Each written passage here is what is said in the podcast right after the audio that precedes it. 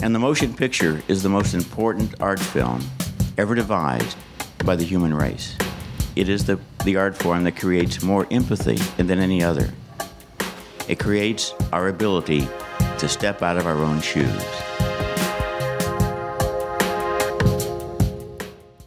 Welcome to the Great Movies Pod, a retrospective film review show, the podcast where we watch and discuss each of the films covered in Roger Ebert's seminal film essay collection, The Great Movies. I'm Jana Gardner. I'm Nick Fulton. And I'm Dylan Quare. This week, we are discussing A Hard Day's Night, the 1964 musical comedy film directed by Richard Lester and starring the Beatles, John Lennon, Paul McCartney, George Harrison, and Ringo Starr, made during the height of Beatlemania, screenplay by Alan Owen. Um, the, for- the film portrays a day in the life, day and a half in the life of the Beatles as they prepare for a television performance. Um, and also grandfather. And all, that's true. I didn't even shout out um, the best, arguably best supporting uh, actor Yeah. in this movie, Wil- Wilfred Bramble, who has a delightfully British name uh, as Johnny McCartney, Paul's fictional grandfather. So the Beatles all play themselves in this movie, and then a couple of guys sort of play fictional versions of like their real managers and stuff. Yes. And then there's just a lot of other goofiness, most notably Grandpa, uh, Granddad McCartney. You who is can't just say a you, you joy. can't call him grandpa. You have to call him grandfather. Yeah, they call him grandfather and granddad at a couple of different points. But you got to say it with that Liverpool accent, Uh, Jana. yeah, what, The- the- what a uh, look that guy has. The wacko from Ex- Animaniacs yes, accent. yes, yeah, the wacko, the wacko Ringo accent. Uh, Did, you- yeah, did so you know that Hard Day's Night. apparently, I, I looked this up actually after watching this movie. The wacko accent was supposed to be John, and then the Oh. uh, voice artist uh, saw how short wacko was, so he just changed it to being slightly higher pitched and said it was Ringo. because of the height? yeah, That's so funny. this this animated creature is short and therefore should sound more like Ringo than John. yeah, the accents aren't that different, but it's it's always definitely read as Ringo. Um, Yeah. also, that just works better for an Animaniac than a John Lennon Animaniac, I think. yeah. John know. Lennon is the least likely to be an Animaniac. Yeah, he's he's pretty goofy at this stage. I mean, he's he was always pretty goofy, but the the seriousness of of his whole thing, I feel like, makes him seem less like less likely to be a cartoon character. Yeah. So yeah, um, this movie, just very quickly, this is a, this is a fun one for me because so often in these episodes, you know, I'm I'm rolling in like, well, I first heard of this movie when I got this book and first watched it yesterday. Um, but this is a movie I have watched and seen many, many, many times over basically my entire life. Um, Just like but- greed will be going forward for the rest of your life. exactly. That's just that's just starting a new tradition in my household of watching Greed all the time. Oh, Greed. That already feels like it was so long ago. Uh, It was. Was that our last episode? That can't be right. Was Yeah, it? it Yeah, I think was. it was. It's been a minute. Well, I've been out of town. Uh, I know you ditched us for pretty much the entire month of August here. I don't, well, we didn't even think we were going to be able to record today, and then Nelly and uh, the kids ditched me, so I was like, "Oh, I've got all evening to do nothing." Oh, nice. Where'd they go? Uh, to her folks, because I'm working the entire day, and um, her cousin just had a kid, so they went to visit uh, visit them. So I'm all all on my own this weekend. I need to figure out what I'm doing for dinner. Actually, shit. it is. Oh, Anyway. it's like I was gonna say it's like five. It's, it's almost like dinner time. You're gonna be starving. Oh, anyway. That's fine. So what about you guys though? What is uh, Nick? When did you first see Hard Day's Night? I'd seen it only once before, and it, it was semi recently, like maybe three or four years ago, and and liked it. I liked it more on this watch, and I think just because I didn't really know what to expect the first time, I thought it was going to be more just like a straight musical, and it's such a goofy, like meandering comedy. Um, really more, and this is not like a, a, a- a deep insight that I'm coming up with, but it, it's almost more like a Marx Brothers movie than a Yep, I was gonna call duck soup on this. yeah, than a musical, and I like this better than Duck Soup, and I, I think it's funnier than Duck Soup. Um, Agreed. so so I, I um, liked it a lot more on this watch just because I was able to get into the uh, the rhythm of the movie right away, as opposed to having to go like a half hour in, I'm like, wait, what? Are, they're just they're just singing on the train. Like That's a great performance. it's a great, it's a great, yeah, it, it is. it is. is. It's one of the best ones.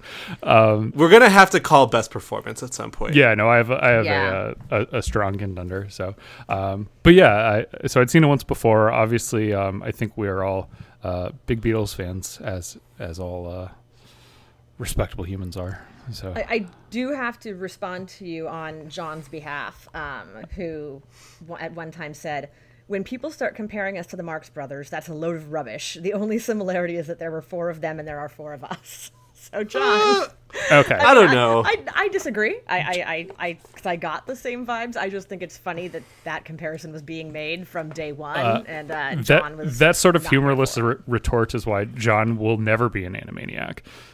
yeah. it. yeah, it, pretty much. So that's uh, that is much more his vibe. So That was so funny because, yeah, obviously he was a little bit uh, reluctant to embrace that comparison, but I don't know why. Maybe he didn't like the Marx Brothers. It's Found it's the funny. comparison offensive.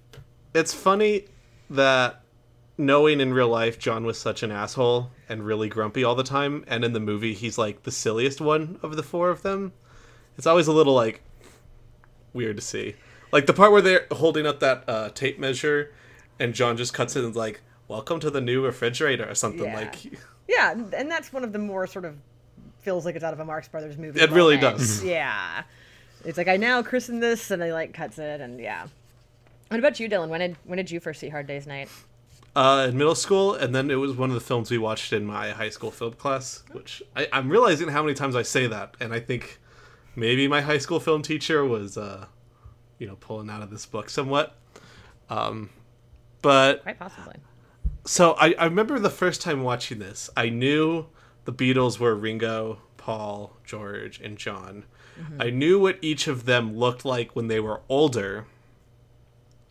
I didn't know what which one was which at all when watching the movie. Oh, interesting. Yeah. So I could, but uh, Ebert makes a good point that um, each one has like a different enough personality that you can Mm-hmm. know, you can distinctly tell which ones were which, and I think that's true. But the thing was, I just didn't know which one initially was John Right. Ringo, John, John Ringo, uh, George, and Paul. Paul. Um, so I was always like kind of I was I was just confused the first time I watched it, kind of like Nick. The second time I watched it, I was like, hey, this is fairly fun. Um, and the third time, I was like, this is great. And um, I still am not. I do not like it as much as you do, Jenna. That's fair. Um, yeah, the first time I watched it, I actually liked it just kind of fine. Um, I saw it very, I guess what people would consider backwards because I had- saw Help, their second movie, first, um, and that movie is has a very similar sense of humor, sensibility. But it is way more madcap. It's way like it has like set pieces and stunts and action scenes and globe trotting and like it's in color and all this stuff. So I watched that movie like hundreds of times um, when I was in like junior high and high school. So I saw Hard Day's Night later on. Some I still was in high school, um, but coming to it from the perspective of like this is the ser- like the, the good one. This is like the respected one that people take seriously as opposed to help. Um, and so I think the first time I watched it with that lens, and I'm like, well, yeah, it isn't in black and white, and there's not stunts and things exploding, so it's not as much fun as watching Help. um, but having watched it a bunch of times since then, yeah, it's so wacky. Like it's not, you know, considering that it is sort of the serious one that's in Ebert's book and the Criterion Collection and everything, it is still a very, very silly movie. I tried taking notes and like writing down all the stuff that I thought was funny, and it was just I, I gave up. That's too long. I was like, I can't just keep writing down everything that I think is funny in this movie because there's just so many good little bits. Um, and I just really connect with. I don't know. I genuinely don't know if I like these Beatles movies so much because I really connect with their style of humor because like their style of humor is the kind that I like, or if my sense of humor was formed by watching these Beatles so movies so much that that's why I think this kind of thing is funny. But like the repetitiveness, like the you know he's very clean and like all the just the stuff that they repeat over and over, I just Yeah. kills me. It just kills me every time. So I like the Marx Brothers. Yeah, yeah. I just like I was trying to think of what what's the one thing that he's very clean, and then the um, what is the Paul? line. oh, maybe I didn't write it down. That's I- very I- boring of me. But there's just so many things that really cracked uh, cracked me up this time around. Nick, did you write down like a favorite line from this movie? I have a favorite line. I, I've got them scattered throughout my uh, my notes, uh, but I, Okay. the first one that comes to mind is Paul saying, "Everyone's entitled to two, aren't they?" When they said, it. I have that one, but that's not your grand. Yeah, Yeah, that's that's your, grand- I'm grandfather. not your grandfather. That's not your grandfather. He's my grandfather as well. How do you figure? What do you mean? How do you figure? Like, Yeah, that is something like you- that- yeah, that tracks. I mean, not everyone has two granddads, but I, I think he's right. I think everyone's entitled to two. hey, John unreasonably fighting Paul. There was some realism There's that a blended lot over of that into the there. movie. I, I liked the grandfather saying, "I fought the war for your sort," which made me laugh every single Mm-hmm. time. Like he's so adorably cranky. well, then doesn't Ringo say, "I I bet you regret having won it" or something like that? yes, yeah, that's the yeah, I bet you regret Uh, I having loved done it. that one. Oh, the Paul refrain I was trying to remember was when he keeps repeating, "No, actually, we're just good friends." About like Oh. every person that he encounters, or every circumstance. No, actually, we're just good friends. my favorite line in the movie, of course, came from George because George is my favorite. Um, but there's one really good George scene where this like uh, production manager pulls him in and is like, "We want you to taste test like these things for teens and tell us what works." And he responds by saying, "Oh, by all means, I'd be quite prepared for that eventuality." Right? it's such a good like understanding of like their success and like their Yeah. trajectory in life. He's just like, "Well, this had to come eventually." And then describing everything as grotty, which Yeah. is like a made up word for grotesque. I like I like when the guy s- says to get him a drink, Kokorama. Karama. Uh, Kokorama. and then he complains about the woman on the TV. She's a drag, Yes. Mm-hmm. a well known drag. Just like such. We like to mute it and make fun of her. Ugh, that's that that scene. And then we mentioned it, I think, before we started recording, but the Ringo scene later. I Yeah, think are that's two of that's the, best. MVP of the movie. Their little solo adventures are just so good. Yeah. So who like not musically songwriting, but just Hard Day's Night only. Rank the Beatles. Ringo's one. Yeah, it's- I agree. Paul is two, George is three, and John is four. Okay, I, I'm flipping the middle too. Uh, I'm going Ringo.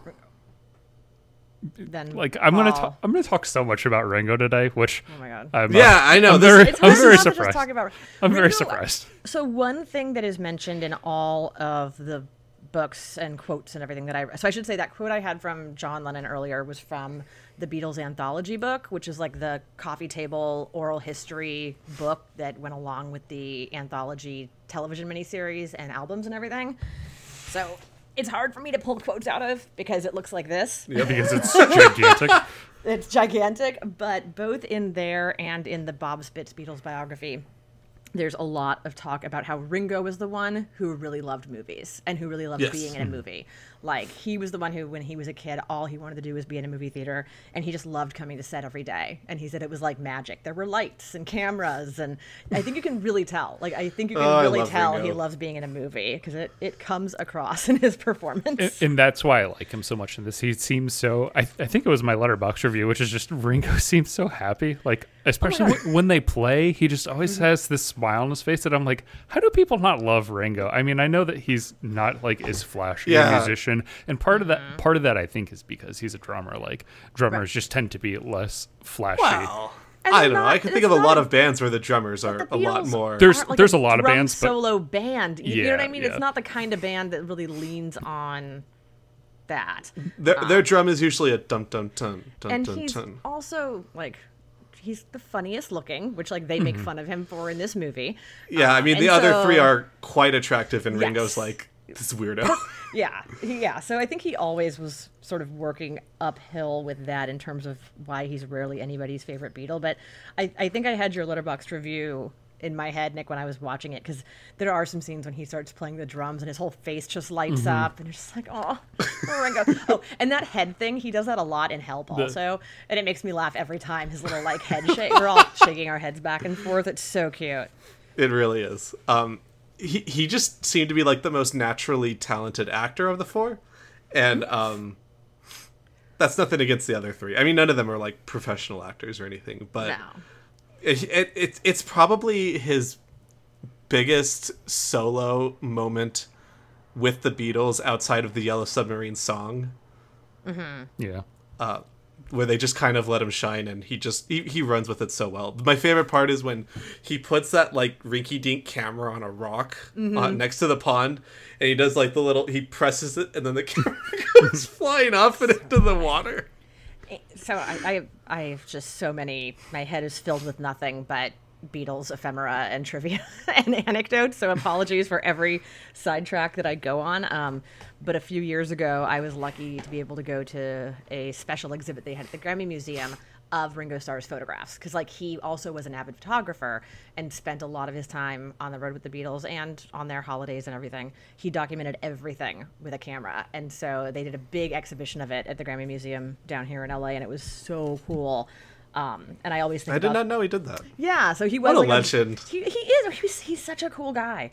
Um, and so, yeah. So whenever seeing him run around like with the the camera in this, it's just it's interesting how, like you said, they're not actors, and they're playing themselves, but they're also not being themselves, right? Like they're it's, Mm-hmm. it's this projection of their personas. Like they're inhabiting a persona, and they're not really playing a. ca- They're sort of playing a character, but not. It's just such an interesting line to walk.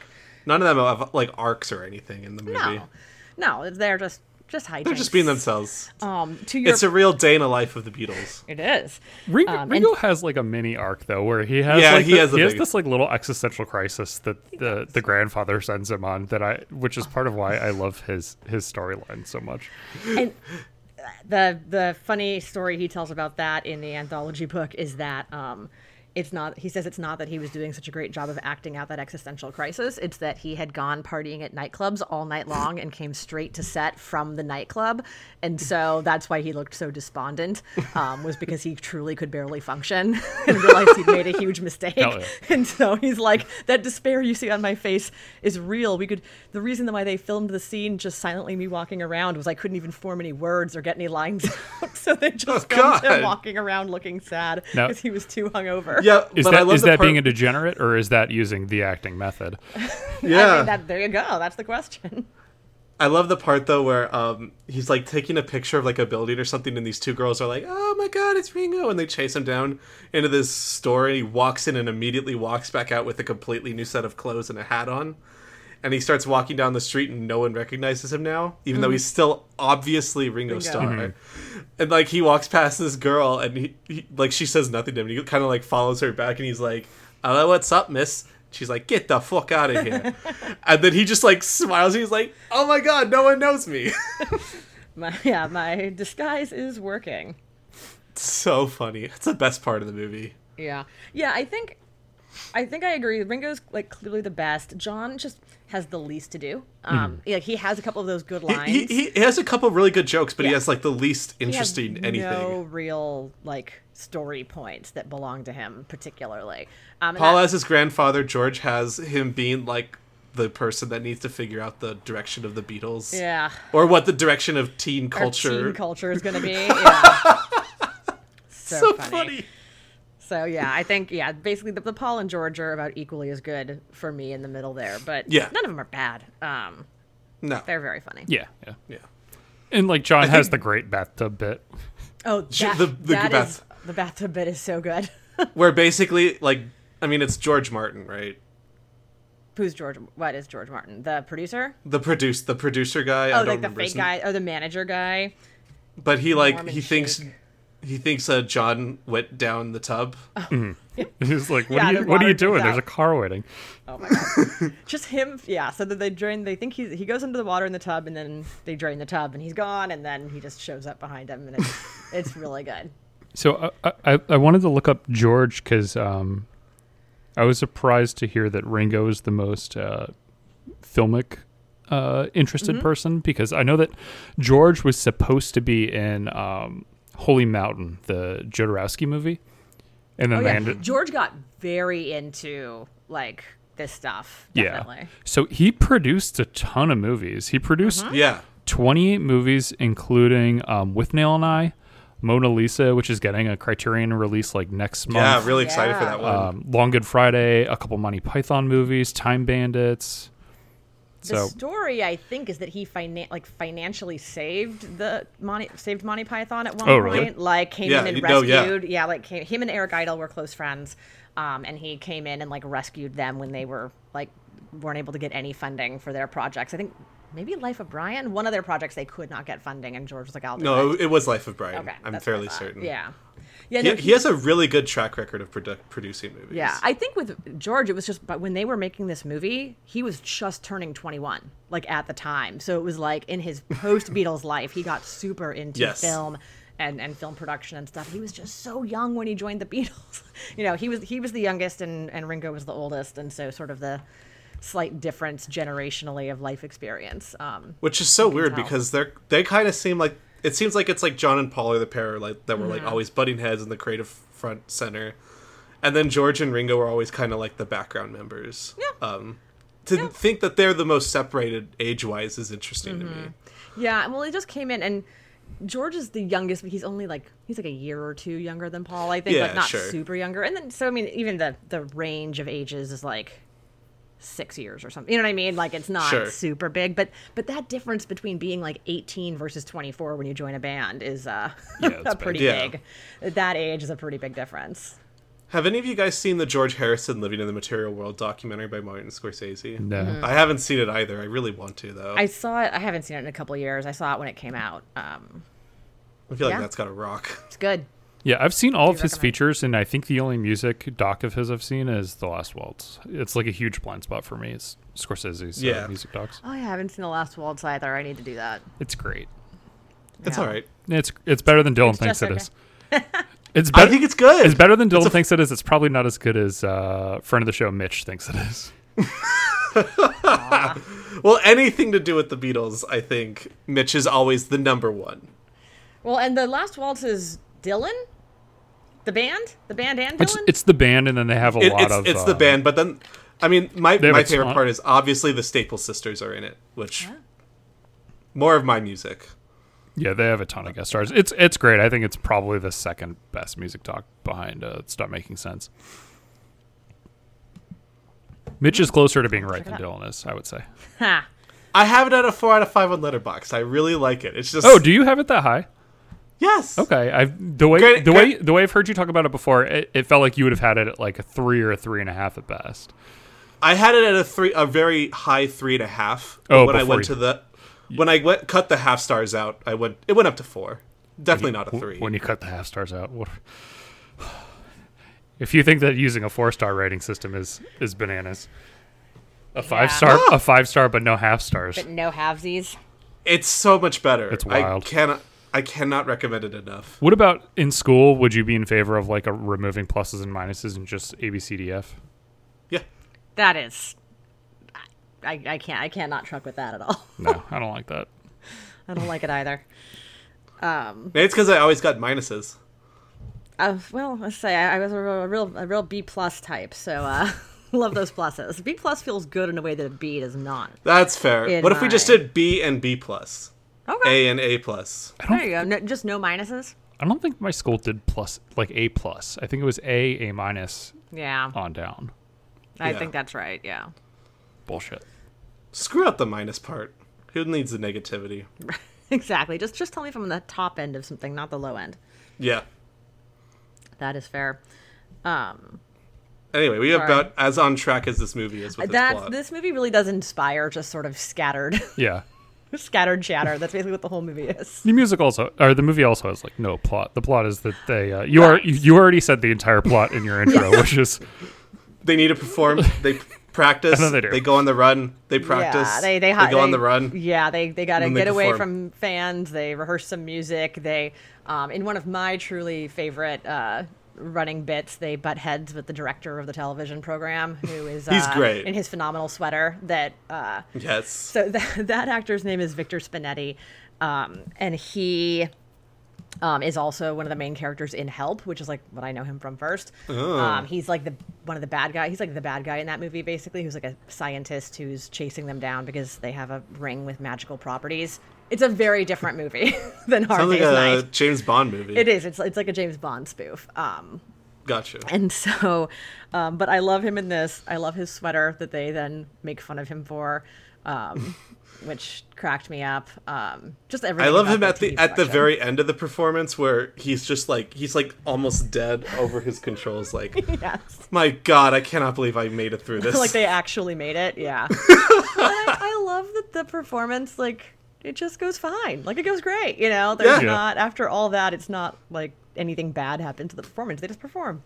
I will say one of my s- small faults of the movie, and it's fine, uh, is my annoyance that it's just the studio tracks that they just play over Yeah.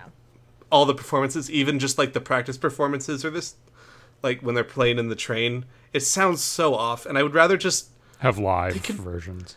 yeah. Yeah. It, it always throws me off, but I think it helps the fact that it just sounds so studioized in that end scene where she's like, "Oh, it's just fine." Yeah. It, it works. It works there. The rest of the movie, I'm always just kind of like, I just want to hear what they're actually singing. Yeah, help, help is a little better in that way. I don't know if it's truly that they're playing live. I, I doubt that they are, but it's also not just the canned studio version. Yeah, because like it- there'll be hijinks happening, and you can actually hear it bleeding into the music, and like or they're playing outside in a field, and you can hear the like noise. It doesn't just sound Yes, like it, it, they literally yeah. cut the audio. They copy and well, they didn't have copy. They copy and pasted the audio out of the vinyl Yeah. basically and put it in the movie. yeah, and that's yeah. I, I it's not my favorite part of it either, but the music's so good that It really is. It's it's a very good album of complain. theirs. It is, and uh, the the title song, "A Hard Day's Night." Did you guys read about how and why it came to be the movie? Way came to be go, called that? fucking Ringo. Uh, right? Yeah. So um, this came up in everything I read about the movie, and also last night I finished watching the McCartney three two one documentary on Hulu, and Oh. he tells the story in that documentary as well about the Ringoisms and the two best known Ringoisms of you know phrases he made up were "It was a hard day's night." Um, and tomorrow never knows are things that Ringo just Oh. said off the cuff that they then ended up like Great John- song. And John Lennon, who was like more of a r- like a writer, like wrote you know books and poems and things, like immediately heard those and was like, we have to we have to use that, Yeah. like write it down. Um, I'd assume the other one would have been eight days a week. yeah, that's like yeah, that one never came up, but I'd believe it too. That's some stupid, silly stuff that Ringo would have said. Uh. Yeah, and so yeah, Ringo just described something as being a hard day's night, um, and so they they gave that the title of the movie before they had the song, so they had to reverse engineer write the song when they were like, uh, we need a title track. And apparently wrote it in like ten hours, like just yeah, on that's command. in, went in into one a of the- room. in one of the interviews, I, I think it was the producer was like, "Hey, we should call it this," and they're like, "Oh yeah, like we'll call it that." And he's like, "We need to write a song, make it a little fast." and then they just came in the next morning. He's like, Hmm? "Oh, you just spent a day and wrote like this banger song." Yeah. To be fair, it's not like a complicated song, but No, it's one that it's just so simply like It's so Solid. catchy. It's so catchy though. it really is. and I just, Da-da-da-da. as someone who has no like ingrained musical talent or ability whatsoever, um, I just don't know how someone does that. How they just sit down and just like just write a song like on command. Um, because that was another thing that was in the McCartney 321 documentary, the famous story about how yesterday came to him in a dream and all this stuff. Mm-hmm. And he always says like that's the only song that he that that ever happened where it just popped into his head. He said otherwise like him and John would sit down and be like, "Okay, let's bang this out. Like what ideas do you have?" It was like very sort of workman like their songwriting process, which Mm-hmm. uh, works out pretty well when you're told you got to write a song with this title, figure it out. I mean, yesterday doesn't really even sound like a s- song made on the planet Earth, That's what's so kind that makes of sense. interesting. It does, it, yeah, it's it's pretty distinct from everything else. the, I mean, Har- Hard Day's Night is so catchy that you could hear that opening chord that just plays by itself, and you automatically know what song it is. Yep. that's what's so amazing about it. Yep, that George Harrison Oh, chord. it's so good. Uh. that in one of the things I was reading is described as being such a unique, complex chord that it's like not even major nor minor. It's just like its own strange, Mm-hmm. like combined chord, which is really cool. Go on, George. Yeah, dude knew what he was doing. Pretty good guitar th- player.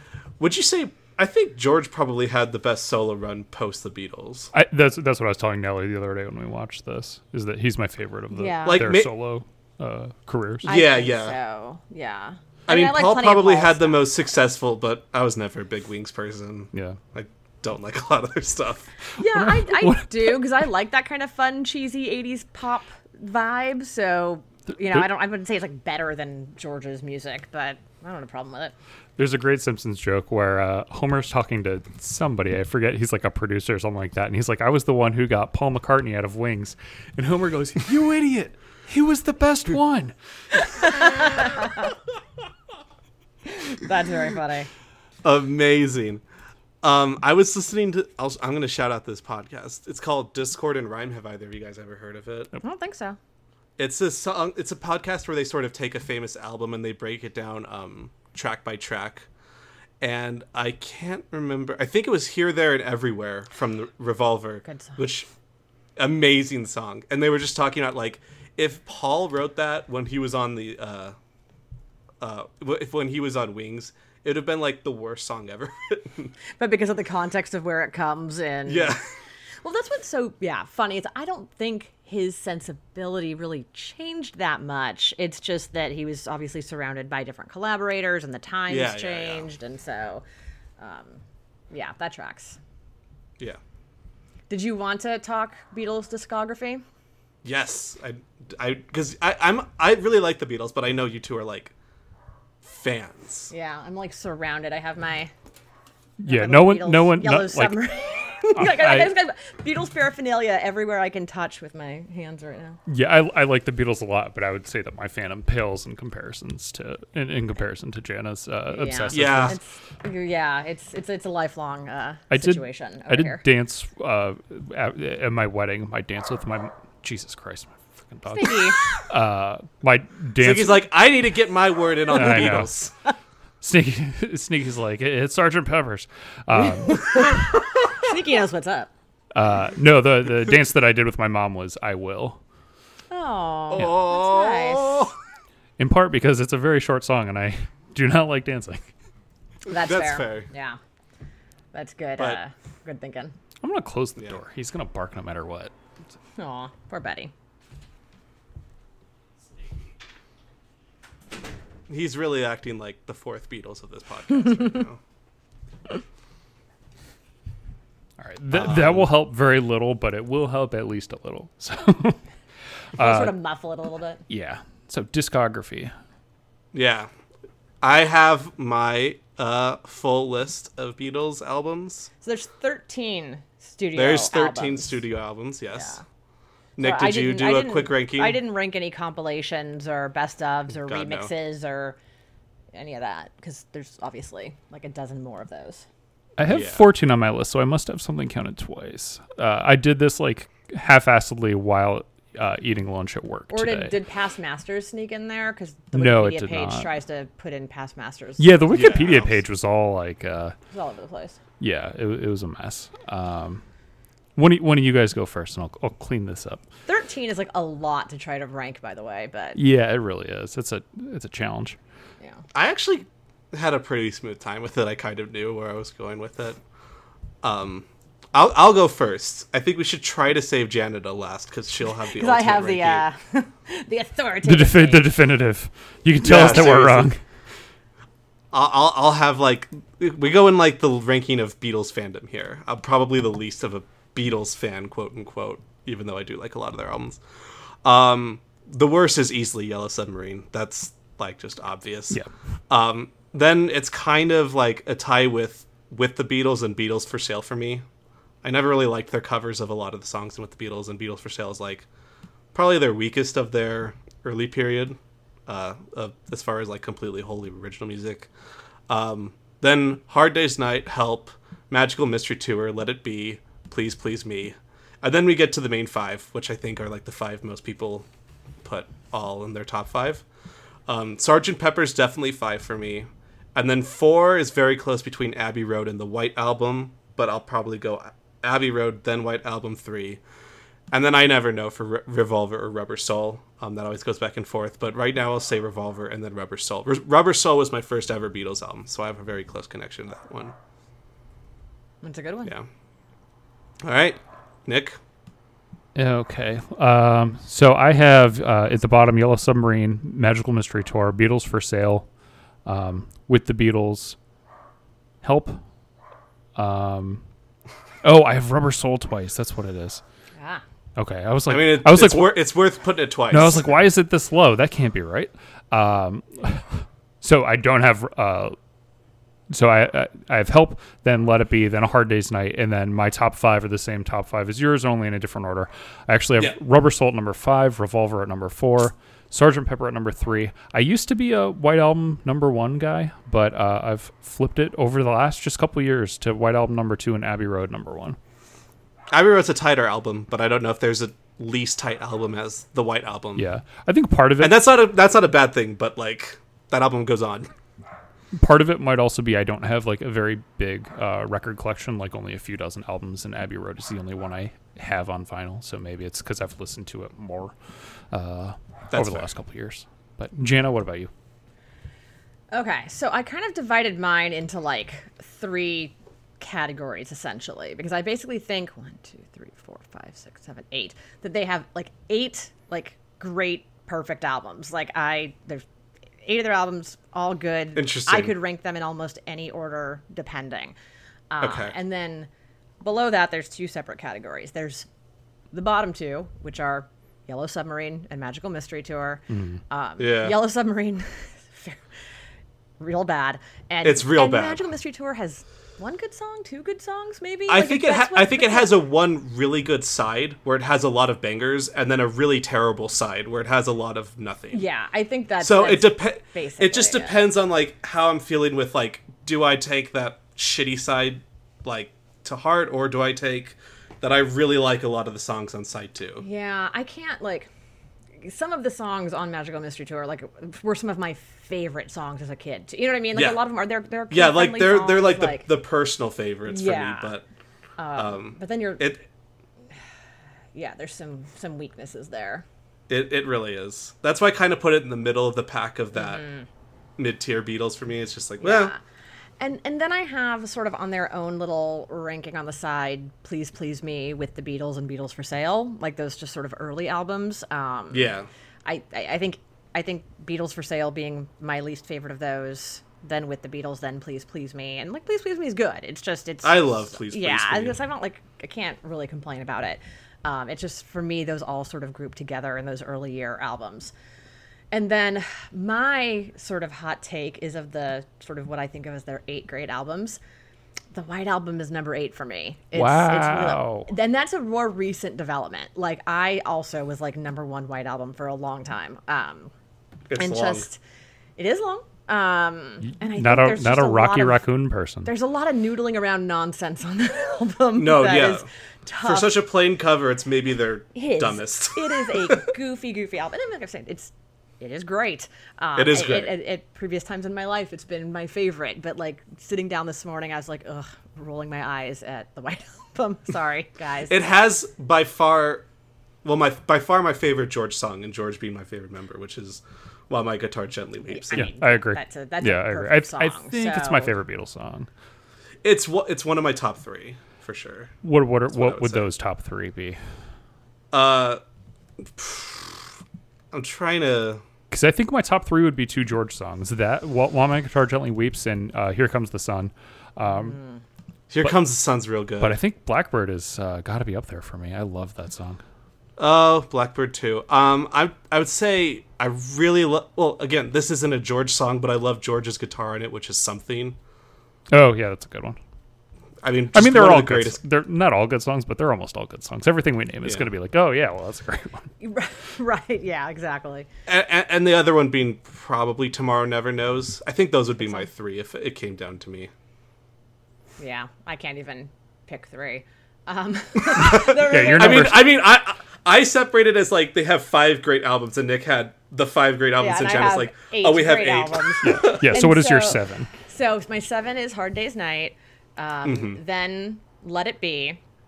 Help is high. I love Help. I I I, I Nice. love Help. Um, that album is is probably my most listened to. I had a Help poster like in my room um, growing up. I'm a big fan.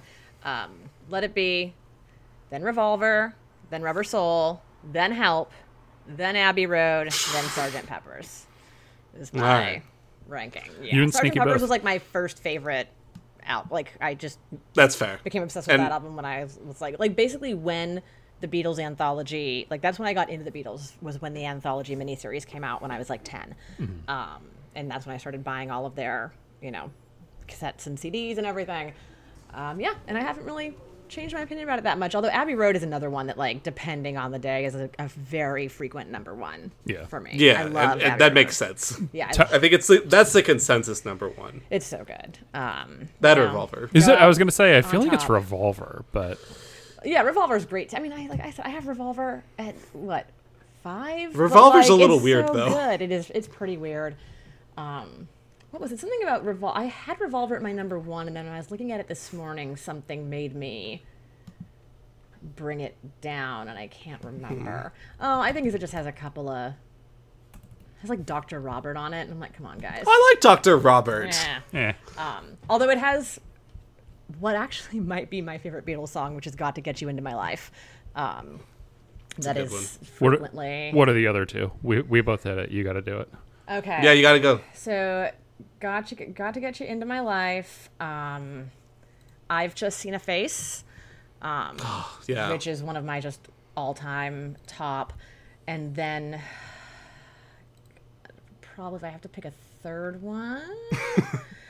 Uh, yeah, it just really depends on the particular day. Um, but maybe she's leaving home, um, would be my other. So, yeah. A lot of good ones. It's a good band. Which- Yeah, yeah. I feel like you had like the most uh, under the ground calls of the of the three I of us. Oh, think yeah, yeah. it's probably just because I have sat and listened to these albums yeah. backwards and forwards, start to finish, and had years to decide. You know, it's like I said, I'm not genu like generally super into music. Like as I'm just one of those like Okay. the worst kind of music fan. I love the Beatles. Like that's who I love, and that's who I've listened to the most music from. Fair. Um, and so What that's, what's what's the movie fan version of that? I don't know something terrible like only liking Marvel movies or something. Oh well, Marvel's not like the classic music though. Okay, No, what be- would it be? Spiel, Spielberg would it just be like Maybe I'm a if big just Spielberg you're head. Like, I, yeah, I, I, can I tell was you gonna every- say Spielberg's a great comp because it's sort of a cross between like uh, popular, um, popular suc- acclaim, popular success. success, but also like critical acclaim, and there's a little bit of something for everybody. Like the Beatles have their weird like drug experimental stuff, and then they've got the Mm-hmm. more pop like, uh, you know, uh, th- their very early stuff like Please Please Me. Whereas, whereas like uh, you know Spielberg, you. If you don't like ET, you'll you might like Jaws, and if you don't like that, you'll probably at least like Indiana Jones. So Yeah. they both or the have color that. purple. So the color purple, or you're really into like, you know, Schindler's List or something. Mm-hmm. like you know, there's there yeah, there's a whole whole spectrum there. Okay, I, I, because no one picked an, a song off of Rubber Soul, which is still my favorite. I'm Mm-hmm. gonna say either Think for Yourself or In My Life are. Yeah. No, in my life is just a is a perfect little song. Like it really I is, oof, yeah. oof, I yeah, I've listened to that album a million times. I, I think Norwegian Wood is is super good. Yeah, that's Um, true. The two the two Harrison songs on that uh, album, If I Needed Someone and Think for Yourself, are both those are solid. The word In Nor- Norwegian wood, uh, good enough to have uh, a book Hakuri Murakami, Yeah, yeah, Murakami. one of my Mhm. favorite authors. written written after uh, naming naming uh, a book after that song. Can Mm-hmm. I read? Can I read something from uh, a Wikipedia? It's one paragraph. always Yeah, This what is we do here. from the Wikipedia page to uh, Pa- Shanna. Pathar Panchali. The soundtrack of the film was composed by sitar player Ravi Shankar, who, who's at an early age stage of his career, having debuted in 1939. The background score featured uh, pieces based on several ragas of Indian classical music, mostly uh, played mostly on the sitar. The soundtrack, described in 1995, the- blah blah blah. Uh, it has also been cited as an influence on the Beatles, specifically George Harrison, and of course they uh, would later go on and like become dudes. Yeah, c- incredibly close. Um, Do you guys think that their families are real close. Yeah, like obviously he he listened to he must have listened to the uh, soundtrack, having Mm. cited it as an influence. Do you think uh, he saw the movie too? Oh, absolutely. Yeah, I'm sure. I think absolutely. You think it, No. do you th- do you think George is a uh, a Pathar Panchali guy or an Aparajito guy or is he perhaps a World of Apu guy? I think we'd all like Man. to imagine that, That he's, he's our their own. particular. Yeah, Yeah, I was, I know. I was gonna say, an Aparajito guy, I, but that's, I'm going to say he's a Father Panchali guy. I'd actually, I'd actually break the tie and say he's probably a Patar Panchali. Yeah, guy. now that I, I Actually, no, no, no, no, no. I'll call. He's a person. Sorry, he's the most spiritual of the of the Beatles. Okay, and, so you are just saying And- and- we are all just saying. our all own. just but no, Our no, no, favorite. no. But I, I, I got a point. It he- George would have been so into the transformation at the end of a person. Sorry, of like going into the woods and like seeing inside the soul and you know Re- the isolation. Let, let me look at the Wikipedia page for Apu Sansar and see if uh, George's name comes up on there, like it I- did I- on Father Panchali. I think if someone asked me to try to explain what our podcast is like, I would say it's where we debate which of the Apu trilogy would have been George Harrison's favorite. That really should be our tagline. You know what? I can change our Twitter han- uh, our Twitter description bio. from like uh whatever some Ah. penis joke about Oh, I forgot about it. about Sterling Hayden. Strangelove. Sterling Hayden Hayden. and Doctor Strangelove. Not not seeing George Harrison on the Apu Sansar Wikipedia page. Uh, No, no, no sad it's to say. because no, but it's it's because Petar Panchali is the first one in the series. That's all. Uh, Maybe Rubber Soul. Whatever it is, it's the not a best one. Parajito. yes. Sorry, I'm just sitting here staring at the Rubber Soul track list, being like, maybe I did underrate Rubber Soul this morning, even though I have it number four. If if you want to look into like uh you know like what what is it called like the song ordering uh skill of an album, it's Rubber Rubber Soul. Soul. I yeah. almost was going to do a thing where I picked "Let It Be," but specifically "Let It Be Naked,", the Naked. version with Mm-hmm. uh, where they rip out Phil Spector's wall of sound. Um, I, I like that version better. it too. is it is actually better. Like I, I do kind of want to asterisk my ranking of "Let It Be" and be like, but the naked version. Yeah, I think I had that just out of that top five. Oh no, I had a Hard Yeah. Day's Night above it. And I had just please please me above it. Yeah, I really like please please. Me. "Please Please Me" is great. Yeah, Yeah.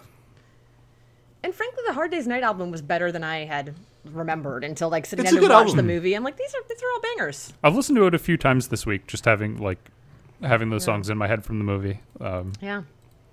Ironically, I've just listened to Revolver and Rubber Soul a couple times, and that's basically it. Because those are definitely my favorites. Ah. I love I do love the album cover for Hard Day's Night, which is the the like series of photos of each of them, you know, the little black and white ones. And I really Mm-hmm. Yeah. like um, circling back to the the actual movie for a second. Um, I really like that sequence with George when he, he's like posing for the photographs and it's just him like making all the faces and it's like the God, camera I loved flashes. it. It's really good. Um, And um, talking about the the pictures, um, possibly I can't think of anything right now off the top of my head except maybe Om Shanti Om, but best closing credits of a movie, oh yeah. Oh yeah. Excellent. like just them playing playing the title track and just all the different Beatles pictures. things. I love, yeah, uh, and with all the different, then it like ends with like the back of the head and the yeah, it's great. truly it's a great gr- closing credits. one of those where if you turn off the closing credits while they're playing or walk out of the theater while they're going, like Rude, lose respect. Yeah. yeah. It's as bad as skipping the Twin Peaks opening. oh, Hitting who would skip who would do intro. that? Nobody. would. I remember when I started that show, Nick was like, "If you, If you skip skip- the if you opening if, if credits, you be fall, our like- podcast is over." It'd It'd be Netflix like s- crap. it'd be like skipping the the the Muppet Show theme. Like you Oh, only do it Yeah. if you're a couldn't, monster. couldn't do it. or The Wire. Yeah, Yeah. We haven't It's those three and no- nothing else. we, we haven't talked about um or haven't shouted out. What do you call that haircut, Arthur? Um, just a classic one-liner. Mm-hmm. Um, How do you find America? From left at Greenland. Just all the, just Yeah. all the, everything that they say in the press conference and their conversations with the press is just. yes, the press conference is. If Really I, I, good. I was trying to like write down every joke in that scene, and that's when I, that's pretty much when I gave up taking notes on the movie because it's like this is unsustainable. Yeah, there's no, too yeah. much. Just like you get a can't copy do of the that, Chana. script. Yeah. Um, did oh so also on our to do list was what's your favorite musical performance in the film? I think there's two for me. Go for it. Go for it. Okay. Um, I think I should have known better in the train. Mm-hmm. And um, I mean, it's also because it's possibly my favorite song on the album because again, it's more uh, my style. But also the way they filmed the the performance was, and I love her. Mm-hmm. Just it's so gorgeous. Paul's voice is heavenly, and uh, That's- the camera's so soft with them. Is that the one where it like pans around Paul and then it just kind of like goes off of his head into the light behind him, and it just kind of like burns the screen. out. Yeah, that's a great shot. yeah, it really is. This movie is like so well shot and ed- like and especially Beautiful. and Like, it especially looks so edited. good. Yeah. this is this is the kind of movie that's like absolutely made in the editing room. Um, it really like and it- I'm it sure comes out there, so you could well. edit this movie backwards and just be like make an unbearably unwatchable movie. yeah. Yeah. I mean, there's there's all kinds of in the write ups of this movie. There's all kinds of sort of uh, references that this is what created the music video aesthetic, Mm-hmm. basically, Yeah. like that we would see for decades and generations to come. Um, with the Yeah, because the- music videos before this was just like them standing on a stage. it's, it's just like yeah, yeah, if, if it- there- it- it's the the Spinal Tap bit, like when they're in their hippie phase. it's just like them on a stage with uh, like tie dye background around. them. exactly. so yes, I actually have the editing and the interesting ways of filming the songs and everything. Yeah. the hard the um no no the can't buy me love section especially is That's- like that's my- literally literally that's the my modern favorite. music video Like Yeah. that Yeah. is that I, I just my there's a big section of my notes where I just wrote "Can't Buy Me Love" with like a gigantic circle Mm-hmm. around it because that to me, and that guy's stealing the car and just like Oh my jumps on the ground. oh my god, It's so, funny. good. It's Yeah. so good. Um, in in one of the uh, the bonus things to the Criterion. Oh, we, we haven't mentioned that uh, Criterion is finally um, getting 4K UHD releases I coming up know, soon, and they yeah. announced six titles, and this is one of them. Yeah. yeah Which I, is I don't pretty think cool. I've ever been It's gonna look at the so same good. time. It already looks so good on Blu-ray. e- Yeah. I don't think it, if I, I've ever been so simultaneously like pure rage and pure joy at the same time. because Of you're just like, oh, knowing I have fuck, to I like just bought. At Because you least- like, you just the- bought red shoes like semi recently, right? Yeah. Well, no, not semi recently, but like, like I, I, it's like I don't want to have to re-buy red shoes. I already Yeah. have the red shoes, but it's like, but I can't not buy Yeah. the UHD 4K version of the red shoes. I at least and then is, is the is the disc going to be a different size? Because then it's like going to be frustrating for me if like Oh, I hadn't even thought about that didn't the even size. occur to me. What an ups- Oh, that was what my an first upsetting thing. I, thought. I think I think the regular 4K, um, n- like not Criterion, but other other um, releases are the same size as Blu-rays. Yeah, it's- They're- if it's but not the they're same typical- size, that especially is going to piss me. it's not. At least they didn't start doing steel books or something. yeah, that would really throw off the uh, aesthetic.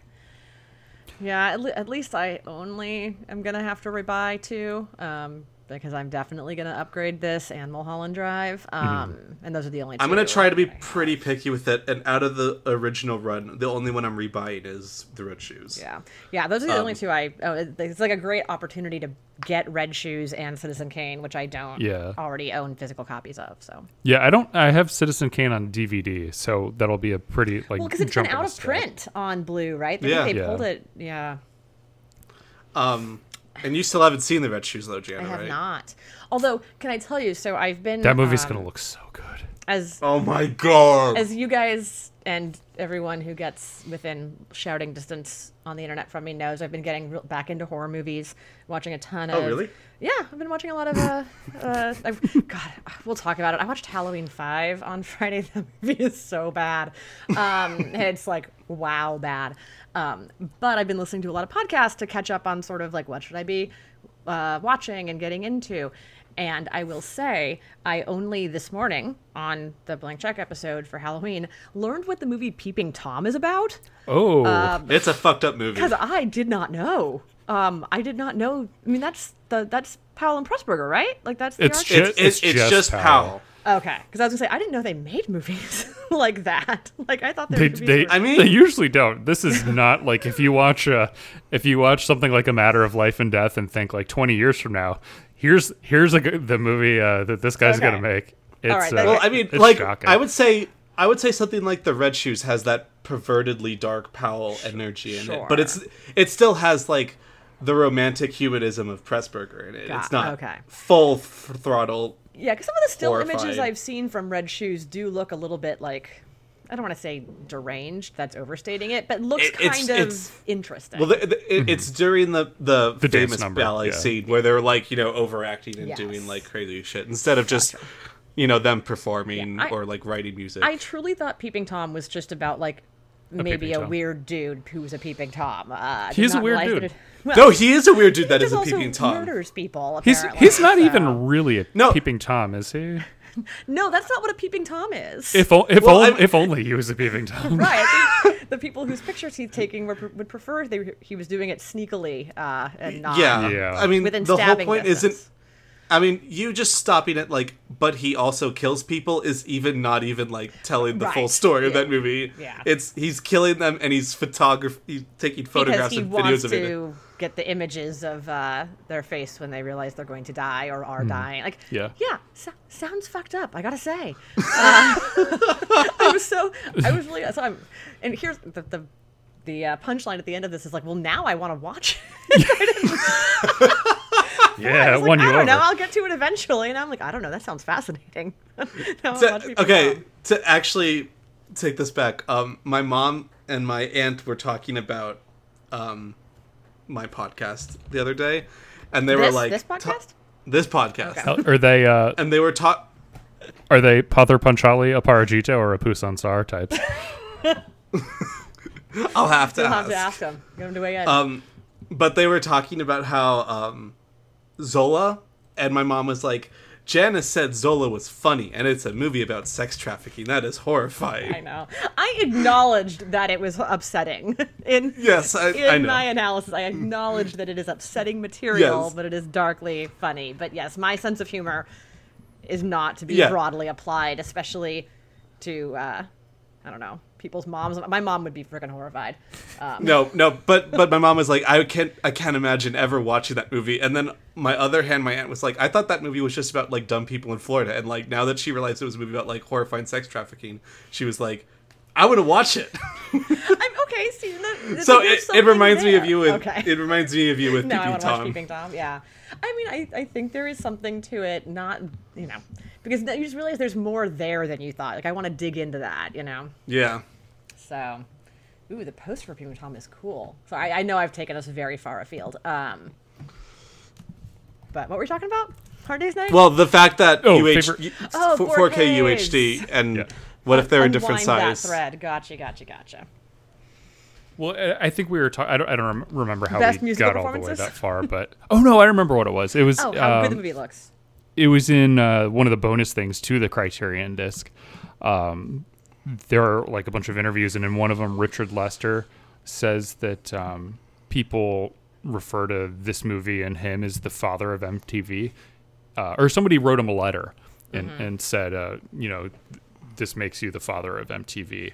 And he said, "I- if that's true, I demand a blood test. Ah. that's that, that's pretty funny. That's a good line. I didn't realize he Wait. was American. Uh, I think he, Richard Lester. yeah, I think he moved to Yeah. England to, I don't know, do his uh, Peter Sellers shorts or whatever. apparently. Nick, what was your favorite performance? You haven't answered yet. Oh yeah, so mine was uh, the first time they play "If I Fell," and it's when they're rehearse- re- That- rehearsing for the TV show, and they they start off and um, some somebody like notes this in in one of the bonus features too is they start off like singing it to Ringo. Like they're sort of almost serenading Ringo, and then he joins in, and it's it's the first time where uh, you see him doing his, his little head thing, and little- just like yeah. this huge grin on his face, and that's when I was like, "This guy, this is the guy." This is you sound like Mulholland Drive. Mm-hmm. This is the This is this the guy. he, he's the one who's doing it, winning me over. he's also uh, got a shout out. Ringo Starr is, I believe, the only member of the Beatles uh, featured in the film "Pop Star Never Stop," "Never Stop, Never Stopping." oh, that's right. He in is in that? Popstar now. Uh, Yeah. Oh, briefly. that's fun. Okay. He, he's he's one of the interviews that just give like a quick statement on how awesome Connor for real is. yeah. Th- I think he talks about the donkey roll, perhaps. yeah, yeah. How it changed him. Yeah, funny movie. Really great movie. God, I love that movie. Uh, what is your favorite performance, Jenna? Oh, it's uh, or mi- mine's can't buy me love. Oh, oh, yeah, she all right. circled I- it multiple I did. times. And then, although I do say I did put a little heart next to if I fell, so you know I got. It's a really good it's, It's one. really That'd have good. been my So those third. were- Those, were my top two, um, for sure. But they're they're all good. yeah. None of the performances are bad. Like they're all no, they're all great, and um, I think it's. Is And it- I love that like they like reprise both Hard Day's Night and Can't Be Buy Me Love right as the final act is starting, Mm-hmm. like a normal musical would, where they'd reprise Mm-hmm. their main two songs. Absolutely. like when the movie starts um it's it's them like it's the Austin Powers st- opening scene basically of Yeah. th- them just sort of like running down the street and being chased.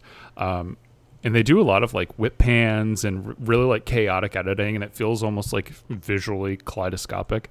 And uh, during the last performance of um, "She Loves You," you almost get the same thing where it's uh, with sound because the crowd is going so crazy that the crowd is basically as loud as the Beatles themselves are, and I think it's just a cool effect to show like how Yeah. Powerful She- of She performers Loves they were. You is a song that, like, if I hear it in my head, I hear it with girls screaming. Like, I Yeah, can't right. hear, you know what I That's mean? Like, to true. me, it's part of the song, um, just because I've heard this and listened to this so many times and just.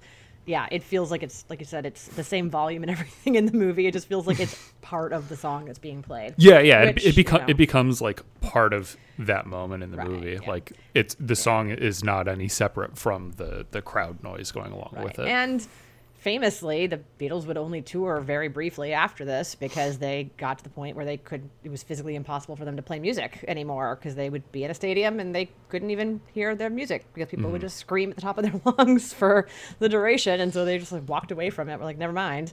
Um, yeah, crazy. Which is a little weird. Do you guys like understand that reaction at all? To, no. like- um, no, no. So I was thinking about this yesterday. I, I, I understand it from a, like a fandom perspective. Like I totally get like how like how that fandom developed and why, um, you know, why people embrace things like that that they're fans of. But I can't imagine one going to a concert and then just screaming so loud the entire time that you can't even hear the You music can't that's hear the being music, played. yeah. that's what I meant. Like yeah. Like. I could see doing it for part of one song. I, exactly. I can see like the first song, everyone loses their minds, but like, I, I, I don't know. I'm also just like an old person who I'm just like, don't you just want to like sit down and take it easy for a few minutes? No, okay, Yeah, we Uh. are both g- geriatric millennials. yeah, that's true. I'd like to imagine if OMS or David Lynch walked down the street, Nick would just start screaming like one of the Beatles fangirls Just and then chase be him like, down. oh no, I'm part of the problem. Nelly did once ask me like, "What would you?" I, I forget. I think the context was like if you if you had a seat on an airplane, um, and Scorsese sat not sat down next to me, and I started thinking about it, and I just like was like, "What would I actually say to him?" And I started to get like emotional thinking about what I would say to him. I'm like, "All right, I gotta stop." You, you. So I would like, not- I would you'd not Be hit- like Troy in Community meeting LeVar Burton. You can't, you can't disappoint the picture. I, I just watched that. We're rewatching Community right now. I just rewatched that one like three days ago. That's a great. one. Ironically, that's one of the few episodes of Community I've seen, but that's a that's a Yeah. fantastic. That's a great one. Yes. Him, him like Yes. crying in the bathroom singing Exactly. the Reading Rainbow theme song. That's what I'm imagining. You're next to Reading Martin Scorsese on an airplane. Rainbow. You're like in the ba- airplane bathroom, just curled up in a ball. Like I can't go back out there. S- uh, singing I like to Sympathy imagine- for the devil. Or doing a Travis Bickle monologue. You're like, someday rain's gonna come.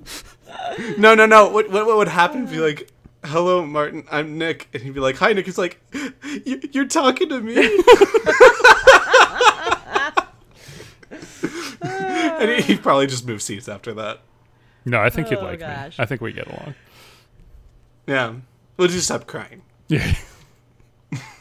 Oh Lord, um, Nick, I Yes. believe you had some sort of game for us. Oh, wait. One, one last question. okay, Who's the hottest beetle? Paul. Paul. Yeah, it's been like this time too. I mean, actually, no, the whole time. but they're they're all they are all attractive in their own ways. But Paul Oh, is yeah, just yeah. like like looks like could have been a movie star handsome. See, that's funny because when we were watching it, I was like, none of them are ugly, but really, Paul is like very handsome, and the other three are like Interesting looking. sort of sort of weird looking, to be honest. I think. I Well, think they're well, all- John is John is cute, and Ringo's like adorably weird, and then Geor- George is George lot seems of- nice. Yeah. George seems nice. Wow. I think he's Geor- cuter than that. I think George is second after Paul. Yeah. I mean, But maybe it- I'm not it- it- like the best judge of like how hot a dude is. That's is like Yeah, Fair. same here. But is a straight guy. but Yeah. Like I said, there's But- George George does have the unibrow though. yeah, he does, but no, but yeah, Pa- Paul is is very. I, yeah, I think it's a, he's a pretty clear. Uh, yeah, modest Paul's a beetle. very good looking guy. Yeah, Yeah. Um, my game has nothing to do with the movie, so should we uh, Yes. do um, quotes and ratings and whatnot? Sure. Yeah. I uh, Did, did you want to? I know, Nick, you spent a lot of time pouring through the Ebert essay to really get into his thoughts and analysis. So, do you want to give us your uh, best Ebert quote? Yeah, I read it three times actually. This is a great review. It's probably the best one. Um, Richard Lester's innovations in A Hard Day's Night have become familiar, but because the style, the subject, and the stars are so suited to one another, the movie hasn't dated. It's filled with the exhilaration of four musicians who are having fun and creating at the top of their form and knew it. it's a good one. Excellent. Um, mine was uh, the most powerful quality evoked by a hard day's night is liberation. The long hair was just a superficial sign of that. An underlying theme is the difficulty establishment types have in getting the Beatles to follow orders, which I think also comes back to, and I wanted to mention this is this film feels like it was made by it was like Chris Nolan's following or something, where it's just like they don't have a tripod, they barely have a camera, Yeah. they don't have any act like actual Running actors. down the street. Yeah, yeah, and it, it and I looked it up and like it was made on a budget of like a hundred thousand Big dollars. studio movie. Like, they basically were like, we want to put the Beatles in a movie. Like, I don't know. Yeah, I, I don't know. A hundred thousand dollars is still not that much for even. I guess even for the time, but Yeah, it's it's still like it's not. it was like you're putting lo-fi it- i guess is what kind of what you're saying it's like Yes, you know yes, yeah it doesn't- yes. it's unlike help which has like big stunts and set pieces and james bond and evil scientists and they go to like bermuda um Sure. this really is just them running around I've never seen but Help. the- Did the- you say James Bond? well it's like james bond uh uh satire or ref doesn't Oh, have an actual okay. james bond I thought I thought you meant like actual James Bond. but it, go- Like it Sean goes, but Connery it came goes to the walking in. snow it goes to the tropics like it it, it globetrots like uh, they're in a bond movie can't can't I got- I recommend gotta the see movie it. in good No, faith check it but out. i you should i i i think you'd get a kick out of it um, it is. It has an incredibly racist depiction of um, people from India, so that's why I don't really recommend it in good faith. Um, but That's uncomfortable, given that they based a lot of their music off of. yeah, and this was would have been but like before then, you know. So I I, Yeah. I would like to think that you know People can they, learn. people learned and you know that yeah this was this was before um, and i'll do my quote in a second this was like before they sort of went through all that the help was like the next year or pretty close to it um, Yeah. so yeah it's just it, it it just feels like dated british comedy you know what i mean Yeah, like sure. it, it feels like Yeah. just a british movie from the 60s where you're like oh god you're gonna do that okay James Bond has that E- too. exactly yeah But yeah, I will say for, on this hundred thousand dollar budget Oh, yes. they have, they made eleven million dollars back. okay. Which is like a hundred times their budget. Yeah. So it's like making me you for a know, million dollars and making a hundred million dollars like yeah, that's uh, pretty good that Blumhouse is looking at those numbers like exactly we should have made a Beatles movie. Yeah. That's it's no uh, Blair Witch uh, ROI though. That's Yeah. Very, very little is ten thousand dollars or whatever, fifty thousand dollars. Um, oh, so my quote. Um, it's just the end of the essay, um, which is good as it usually is. Um, the innocence of the Beatles and A Hard Day's Night was, of course, not to last. Ahead was the crushing pressure of being the most popular musical group of all time, and the dalliance with the Mystic East, and the breakup and the druggy fallout from the 60s, and the death of John Lennon. The Beatles would go through a long summer, a disillusioned fall, a tragic winter, but oh, what a lovely springtime, and it's all in the movie. That's very cute. It's a great quote. This is one of his best essays. It's a good essay. Um, I have a curious question for you guys. Mm-hmm. Do you guys know what the movie that has the highest ROI ever was? I feel like it would Blair Witch has to be up there. Either or that. It's not in the top ten. I'll tell you that much. Uh. Are, um, are they all like super low budget movies that were made for like a hundred dollars that ended up making like a No. million dollars? Big Fat No. Gone Greek with the Wedding. No, I can't. Be, oh, that's a good one. No, I'm I'm looking through. I'm just gonna look at the top ten here. Uh, neither of them are on the top ten at least. Here, Is it movies we know about? I know some of these at least. Something like Star Wars. Mm. Nah, I figured that the budget for that is the- probably too much. Yeah. Yeah, the only ones I sort of off the top of my head always think to reference are Blair Witch and Big Fat Greek Wedding. Beyond that, I, I don't know of a off the top of my I'll head. go through the quick top Paranormal ten. Activity. Paranormal Activities three. Okay, all right. the beginning of Um, but Uh, Blair Witch, a much better movie than Paranormal Activity. yes, but Yes, the I- Paranormal for Activity sure. created the entire Bloomhouse model. Yeah. Uh, yeah. So number one is Deep Throat. Oh, the porn. Okay. Oh, sure. Yeah, which was made on a budget of twenty five thousand dollars and got twenty two million at the box office. So Good for them. Yeah. Not not the Jesus. uh, X Files episode Deep Throat. Correct. also number good, two though. is a, mo- a movie called Facing the Giants. nope. Yeah, neither Paranormal Activity, Fireproof. Uh, we start getting into those Christian films. That's what Fireproof is. Oh, Oh, Those movies that they make with no stars for no money, and then churches Nah. buy out entire theaters. and- Kirk Kirk Cameron is a star still. Let's uh, I, I think we can take that away from him, can we not? yeah, Deep Throat, the second episode of the X Files. Yep.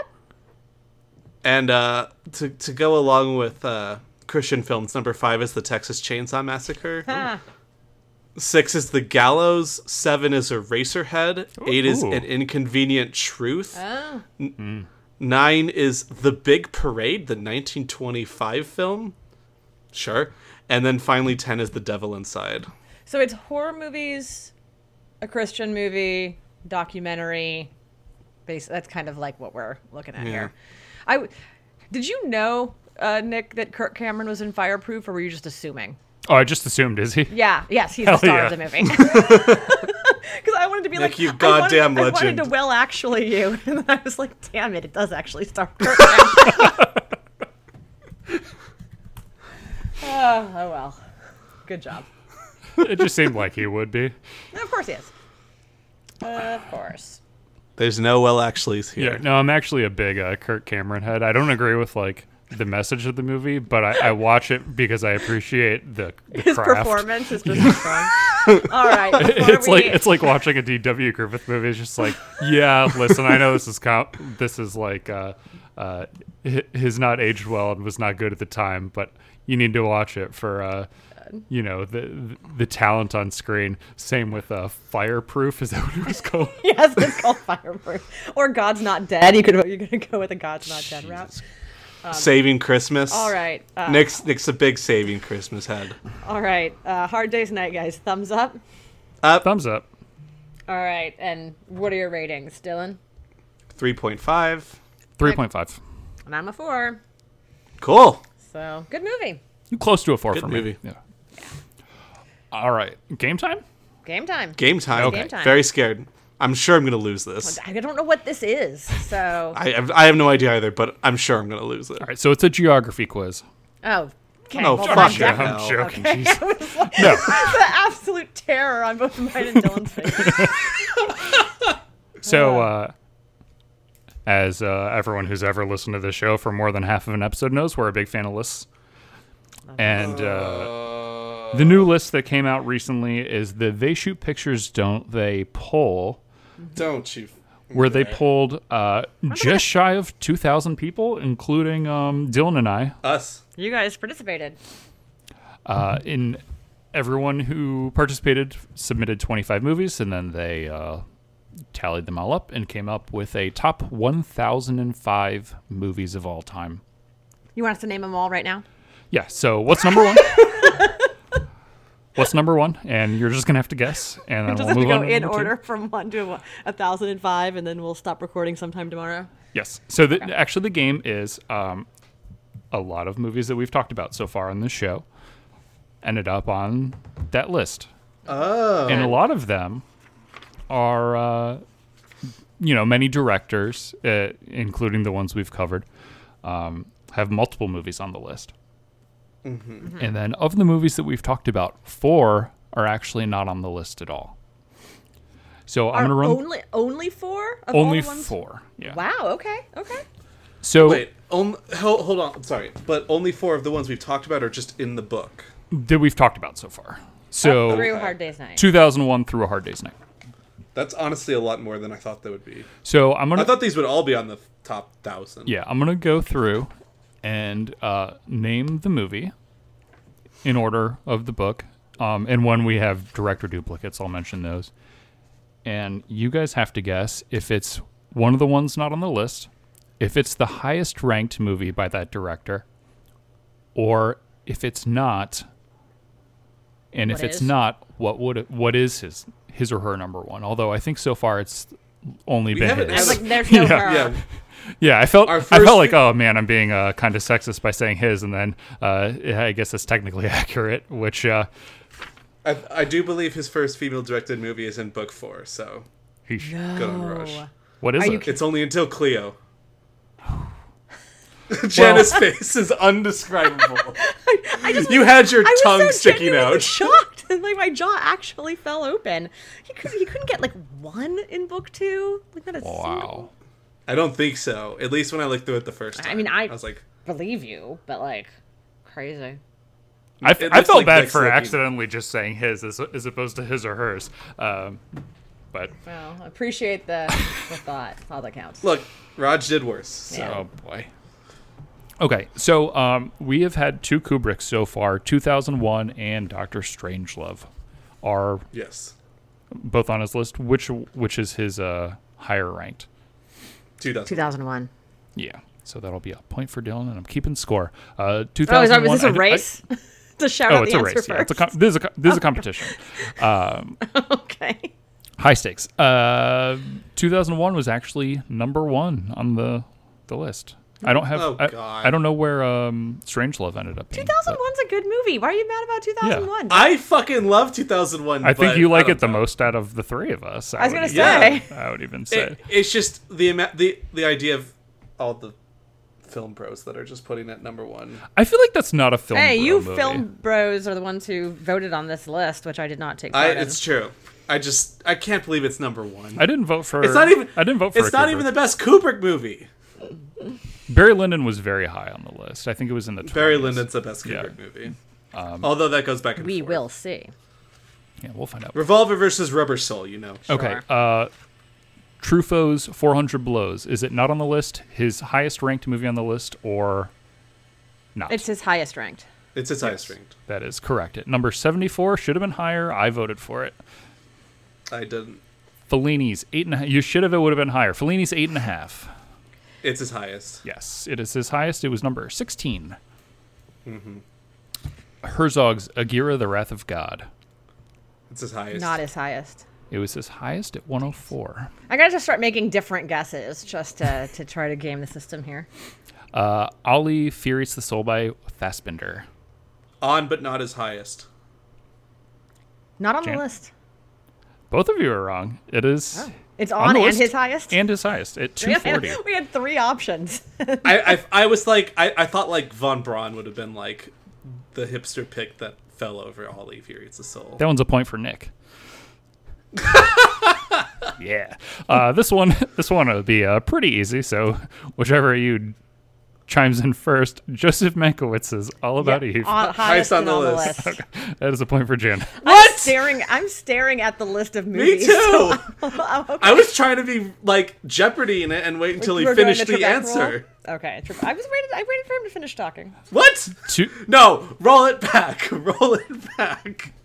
in Jeopardy, you don't have to. You don't have to wait.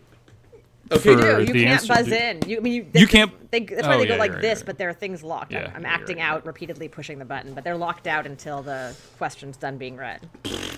okay. you Um, don't get to interrupt Alex Trebek and just shout out the answer. Yeah. Or uh, what's his name? Who who no longer works there? Mike the Richards. the, the, the Yeah. Scaramucci of the Jeopardy hosting. Oh, game. that's my a good call. cre- credit What- to my friend who said that. I did not come up with it. What is it about people named uh, Mike Richards who uh, just ruin their careers by, uh, among other things, saying racist stuff? Saying Um, bad stuff. Billy Wilder has two: The Apartment and Double Indemnity. So you've got a couple choices.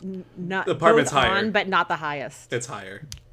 Jana's right. gotta be What is kidding high? me. Some some like it hot is his highest. Sunset That is- Boulevard. Sunset Boulevard.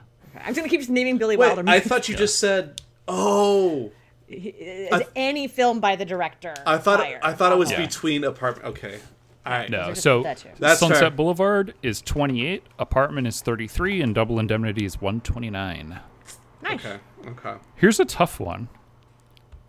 Coppola, Apocalypse Now, and The Godfather. It's his highest. Which one? Apocalypse Now. God, Godfather two. Ah, Apo- Apocalypse Now is his highest. Should have known it is You're right, Apocalypse. Dylan. Dylan, you're right. It is the film bros voting on this yeah, list. it is. Uh, Apocalypse Now is four. The Godfather is five. Oh, Seriously? shit! Yeah, I love these movies, but holy shit. These are ridiculous. I voted for The Godfather. Yeah, I would Sure, have also. And, but I and I just- think yeah. Apocalypse Now is a masterpiece, but that is bananas that they're four and five. And that 2001's crazy. one. What's What's- what's, the I- highest I- film I don't- on there directed by a woman, Nick? Uh, let me see. I'll have to scroll through. Let's Scroll see. down, I'm gonna. scroll down. I bet it's Yeah, Agnes gotta too. ju- uh, uh, let's see. Hmm. Would, it could be Poloff. This is good radio. Trying to scroll through and not say any of the titles as I scroll through absentmindedly, but I'm at number 30 so far. and Jana, we're do you not want to Uh, there guess what yet. it is? Yeah, both of you guess what it is. It'll be a bonus point. I might guess Portrait of a Lady on Fire just because it's so popular right now. I did not know what you meant when you said pole off. I thought that was like some weird European Oh, sorry, movie I'd never no. heard of. I am sometimes not online enough. Um, God, I don't know. I, I mean, the kinds of things I'm thinking of are not the kind of things that I think would make the list. If I'm like the piano or something, Oh, I bet the piano's on this list. It is a good movie. Um, at number 57. It has not been mentioned yet. I don't believe it is in any of the great movies books. I guess I would only have to look through book four to find out. I'll give you some clues. It is. Uh, it got 132 votes. It is That's from not the year helpful. 1975. It is, Is a it- is it- Mikey Agnes and Nikki. Varda? oh, it is a Belgium and French co-production. Uh, Jean Diamond. You got to say the whole title. um, You got to say the whole title. Jean Or it doesn't Diamond. count. Twenty. Quite de com. ugh, Complace twenty three. Something something Brussels. It is I got John a- Dealman. It is John Dealman. I refuse to try to pronounce the rest. Fuck you! You made me try to pronounce the rest. I without know. even And how did looking that? at it. And how did that go? uh, yeah. So um, I, I I did notice actually. Like I, I looked at a breakdown by uh, decade too. It does seem to skew like ni- the '90s were the peak. Um, and it seems like it's a little bit broer heavy than say uh, like the sight and sound poll and it's probably bro uh, like around my age That's And fair. I was if gonna say, it's like- if it's it's like peaking in the 90s I'm, thirty-five-year-old dude. It- it's fine. Yeah. I Online think- poll. hey, you Yeah. just I'm have to- 36 jana I'm I like to I, I'm collectively rounding down our same age, so Okay. that's for our both of our benefits. I, I think you just got to keep in mind the voters, and I forgot who was voting for this list. So I think. Yeah. yeah Do you know who who which movies are two and three? Unless they're it, one of the ones we're talking about. uh, neither are uh, even this high in the alphabet yet so number two is mulholland drive Okay. number three is vertigo Okay. Yeah. Great movies, but i didn't vote for either of them Why didn't you vote for Mulholland Drive? I didn't vote for I, either. of them. if if I would have voted for a Lynch, I probably would have done Blue Velvet over Mulholland. Yeah, Drive. I think I, it don't makes know. I don't know. That's a tough. Anyways, I didn't vote for a Lynch movie, and as I said to you guys in the chat, I had a, a lot of regret about it. It made me feel bad. Like one day I'm going to bump into David Lynch, and He'll the know entire, you did not vote the for him entire at time all. I'm going to be like, oh my god, I'm sorry. uh, Sa- next up, Satyajit Ray's uh, a Pooh trilogy. Wait, quick question: How did they count it? Uh, did they count separate, It? separate All movies. three separate. All right, then Uh, Ponta Pachali's highest. Yeah, I agree. at 124. Uh, Sergei Eisenstein's That's the Battleship highest. Potemkin. Uh, That's on the list and highest. Yeah. yeah, at 254. I was that's pretty Whoa. low. Yeah, I'm that's so- pretty low. I'd have thought like two or three Eisenstein movies would be, would have been ahead of 254. yeah, I mean, granted, I didn't vote for it, but No, but I, your I wonder if your I your wonder if the next demographic site- age range is perfect for being like an Eisenstein head. yeah, I wonder if that's gonna drop though in the Sight and Sound poll next. Um, Yeah. 'cause 'Cause Because that- it's that still was, really like- high, right? It- yeah, it was like 11 or 12, but I feel like I don't know, at least on film Twitter, and I know a decent amount of those people will probably get votes. It doesn't come up as much as some of the other stuff that's uh, No. Even like October, Ten Days of the Republic, or whatever. Um, Yeah, I, I feel was- like I hear I that was one gonna talk- say, I- Strike. I, I- hear Strike talked about more. I could see stro- like strike Huge overtaking it. bump. I don't know. Um, Cocteau's Beauty and the Beast. on the list, but not as highest. Orpheus is highest. Gina? Um, I don't know on on the list, but it is his highest. Yes. At 546. What else? What other movie would this is where my Orpheus. That was his not- only that was his only one on the list. Orpheus isn't even on the list. See, this Oh, Beauty and the is Beast is where better. my That's such lack a of bro knowledge movies. about some of these filmmakers is really going to help out because I just I, I won't overthink it. I'll be like, I don't know. This. I I've keep heard of on this trying to one. like take a cool answer and be like, all the bro heads No. went Orpheus. I hear a lot of bro heads talk Orpheus. All my boys love Orpheus. Yes, I like Beauty and the I like Beauty and the Beast better. I do Did you too. call Beauty? and- Did you say Beauty and the Beast is a bro movie? no, Orpheus is a bro movie. Oh, all right. I would say that neither are really bro movies. Oh, Orpheus is a bro movie. next all my up- boys like Orpheus. This Jan- this Jenna turned red when you said that the I- first. she just couldn't handle it. uh, this next one's a tough one. I got, Uh-huh. I'll, I'll say, I I would have gotten this one wrong. Boonwell. Yeah. We did Belle de Jour and Exterminating Angel. okay. I'll wait till both your answers are in to. Uh, I'll let Jenna answer first. Oh God! And now, now the the context clue you gave us that you would have gotten this wrong. Now I'm maybe it's just like- messing with you. I've already I'm got a overthinking lot it. wrong. I don't know. I'll say, I'll say.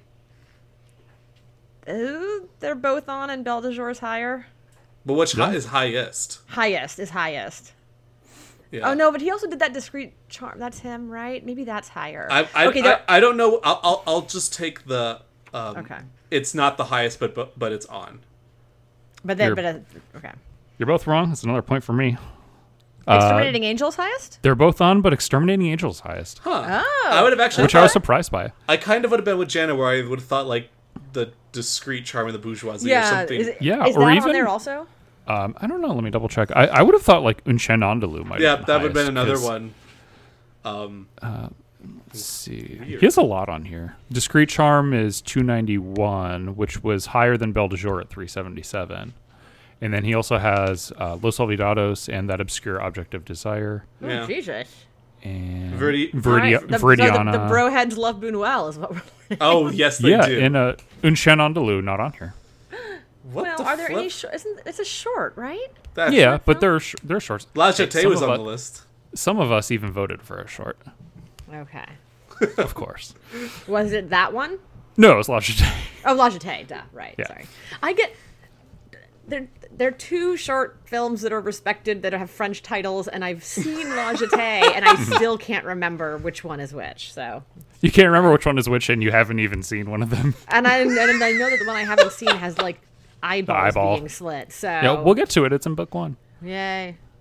I'm, I- I'm curious that actually. Yes, Duck Amuck is on here. Hell yeah, Duck Amuck rocks. It does. Like, I'm afraid. Uh, where are we at now? Bicycle, Bicycle Thieves, Thieves. by Vittorio De Sica. Bicycles. It's thieves. on in the highest. Yeah. Yes, that is correct. Um, Howard Hawks is Wait, The hold Big on. Sleep. Pally, come on in. Come on. Are you scared?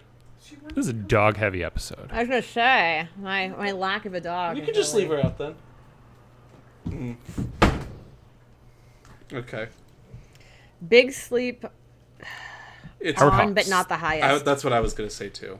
Yeah, Jana is correct. Uh, Rio. Oh, I, I said Pally the answer. coming in here for the distraction. Uh, I gave away the answer unless you guys weren't listening to me. Is Rio Bravo. Yeah, yeah, Rio Bravo is the highest at 135. Um, Antonioni's blow up. On and not the highest. That is Uh, correct. okay. What what is his highest? La Ventura. That is also correct. See, that, the, sometimes you do have an advantage by knowing which other movies these directors have made. Uh, Lawrence Kasdan's body heat. Not, the on. list. Not on the list. Who said that first though? Jana did, or at least based on my internet. We know we're not competing for anything, right? We're competing I'm- for for the podcast here, Jana. I'm gonna write you a giant novelty size check. Five dollars. Um, I wonder if any Ted Danson movies are on here. I'm not gonna look it up. Arthur Penn's Bonnie and Clyde. On and the highest of his. Yeah, I agree. Yeah. Yeah. At 570. That's kind of low, right? Yeah. Not Hmm. surprised. And a- as we're talking about like Battleship Potemkin's not really in the bro conversation. I don't think Bonnie and Clyde is. I'd say like even Gun Crazy is probably higher than Bonnie and Clyde or something at this point now. Bride of Frankenstein. Gun on Crazy. the list on and the highest. Yeah, Janet got there first. Gun Crazy not on the list. Oh really? I Yeah. feel like I hear a lot of people talk about that. It's like I feel like yes, but super recently. Like I feel Hmm. like it's been a, a very recent. I don't know if it's because like if it, if it went on to Criterion or something, but I feel like people have been talking about it more in like the last twelve months. Yeah. I feel like it's not the sort of thing that you would put in at like a top 25 list. Okay, that's true. Like this is definitely like people's top line picks. Yeah. Um Broken Blossoms On and not No. the highest. Not on. not on. Um what is for a bonus point Griffith's highest? I'm afraid to guess. I don't know. Uh, the the not what- what's it called? Intolerance. Yes. Hi. That's what It's I was the gonna only one say. on the list. I'm pretty I'm Yeah. pretty sure it was the only one on the list. I kept wanting to say deliverance, which is uh, a different thing. a different movie. uh Michael Curtiz's Casablanca. on and the highest. on the list and highest. Uh, I'll I think call Dylan that a got tie. it before. Okay, I was gonna say, I- Dylan might have got it before me, I think I think you started talking at the same time. and then I was slower. Yeah. Okay. so I don't know I don't know what to count. That's fine. Uh, Roman Polanski's Chinatown on, On and the highest. On, but not the highest. and the highest Dang. at 38. It's I my, say it's c- my. Dylan said highest. I said not the highest. Yeah, did I say uh, Casablanca was at number 18? nope. No, that's good. Is is Rosemary's Baby on the list? I, I feel like it has to be right. I would hope. Yeah, so. one, 158. Okay. Uh, bu- bu- bu- bu- bu- uh, Citizen Kane. On, On and the and highest. highest. Yeah, I'm giving that one to Jana. All Dylan these and are I were Dylan and I were doing like a stare down because we were waiting for you to say it because we both knew what we were going to say. Waiting for me to finish first. Yeah. I think Uh. Nick is an impartial judge at this point. All the ties are going to Jana. I think I just he, from my internet. No, I gave you the probably- last tie. Yeah, you got the last one. City Lights On and the On, highest. but not the highest. Not the highest. on and the highest. At All my 41. boys like City Lights. love City Lights. Days of Heaven. On, but not the highest. On, n- agreed. Yeah. It's All right, Tree of what Life. was his his Tree of Life? Yeah. 23 for Tree of Life, 95 for Days of Heaven, two in the top 100 for my boy Terry. uh, Kieslowski's The Decalogue. On, On, but not, the on highest. the list. but not the highest. Oh, What was I number didn't- one? It was blue. Jana? I, I don't know. White. It was red. Ah! I would Oh, Are have you- guessed. Dylan, are you wearing a blue shirt? No. oh, is that or, yeah, our color. I was a- hoping it's a that Dylan, desert I'm, shirt. yeah, because I'm wearing a white shirt and Nick's wearing a red shirt, so I was hoping that I just couldn't see a, a, you wearing a blue shirt. Anyway, Almer's Detour. On Not on and the the highest. Oh yeah, not on the list. I forgot that was not an not option. Yeah, I gave it to not on the Jana. list. It's not on the list. It it is on the list. What? what? It is number 688. I can't. I can't Oh. take credit of that. Then I would have said That's- not on the list. Good. Oh, that's a for, point. That's uh, that's a point for me. good. For, yeah, that's a Nick point. Good for Detour. Fun movie. Yeah. Some behind the scenes troubles for uh, our our boy in the lead, Uh, but uh, you yeah, know. not, Good not movie, though. fun lead actor, but fun fun movie. Spike Lee's Do the Right Thing. On and the On ti- and the highest. highest. yeah. Did you say on and not the highest, Dylan? No, I said on and the highest. Yeah. Okay, we- we okay. just I think you got it said- there first. Yeah, yeah. Twenty nine. Where was Malcolm X? Uh, let's see. How many did Spike have on there? He had twenty fifth hour on there at nine twenty three, bamboozled at seven ninety three, and Malcolm X at three thirty one. That's low for Malc. Uh, Dracula. On, but not On and and the the highest. Yeah. Uh, that's another point for Nick. It was not on. Oh, wow. Good. Unless, They, I was gonna say they agree with us. yeah. Uh, Wait, but- hold on. So hold on. So how many have we had not on? Just Body Heat and Dracula? We've had two right now. yes. Okay. Actually, So Nick, there's- can you check? uh, That's weird that Decalogue's on there. I don't think Decalogue's a movie. Anyway. Sorry. But Not- not to go back down that conversation. No, Exactly. and broken blo- and broken blossoms. And oh, Broken Blossoms. Okay, so there's we have, so we only have one left. that's One a left, no. um, not on the list. Nick, how many Dracula movies were on the uh, If I do a search for Dracula, nothing comes up. If you do a search for vampire, um, the the Les The Y? Vampires, Oh. Vampires comes up. Hell yes, great movie. If you can Um, count it a movie. Vampire by Dreyer comes up, and Nosferatu the Vampire the Herzog comes up, and Oh. Nosferatu by Murnau comes up. Okay. Okay, so there's a lot of vampire movies, but no Yeah. actual Dracula. Let Wait, me try I- Let the Right One In. I wonder if Let the Right One In is on there too. So I there's a do, lot. I of, do need to say Les Vampires the the serial is not about vampires. It's about a criminal organization. Yeah. Irma Ah, Vep. okay. Irma Vep is also on there. Oh, Los Vampires is. You said it's not a movie Well, it's a Isn't it serial. like a miniseries? Yeah, it's a serial. So there was like So that 12 would- from episodes. 1915. one of my favorites. Oh, 412 minutes. Okay, sorry. This I'm like getting a lot of just film education right as we go here. Oh, you want to hear something wild? Wait, let me make sure. I Is did the this movie right. Something Wild on the list? Sorry. Uh, Let me look. Thank you, Dylan, for being It's- vaguely amused by that. It's it's not. Uh, Lace. So, are you guys familiar with Irma Vep, the uh, Yep. uh, Olivier I- Olivier I, have- I Assayas have movie? with- heard of it, but I have not seen it. uh, it's Olivier Assayas directing um, like a fictionalized version of Maggie Chung playing herself um, as an actress who is going to um, do a recreate uh, like a uh, reboot of Les Vampires. Holy and shit. the director is Jump is Jean Pierre Leo. And Oh, um, played by Jean Pierre Leo. yeah, yeah. I, I don't. I don't think he's playing himself. I think Mm-hmm. Okay. he's just playing uh, like a director. That's cool. Um, so so Irma Vep is the main character's name in Les Vampires. So the movie Irma Vep is is like about Well, rebooting main characters in quotes because she doesn't even come into the fir- fourth serial. I think. oh I haven't seen it. Um, but Irma Vep is number six fifty two. In a tie, among other movies, with Les Vampires at six fifty Hey. two. Legend. Yeah. Any That's any other crazy. any other SIS? I'm I sure bet Carlos, is, there. No, that's the only one. I like Carlos better than Irma Vep. It's just those Les Vampires heads that are just like Um, Yeah, two spots on their list, one for one, one for the other. Yeah, all the bros love lace vampires. All the bros love 14 hour black and white cereals.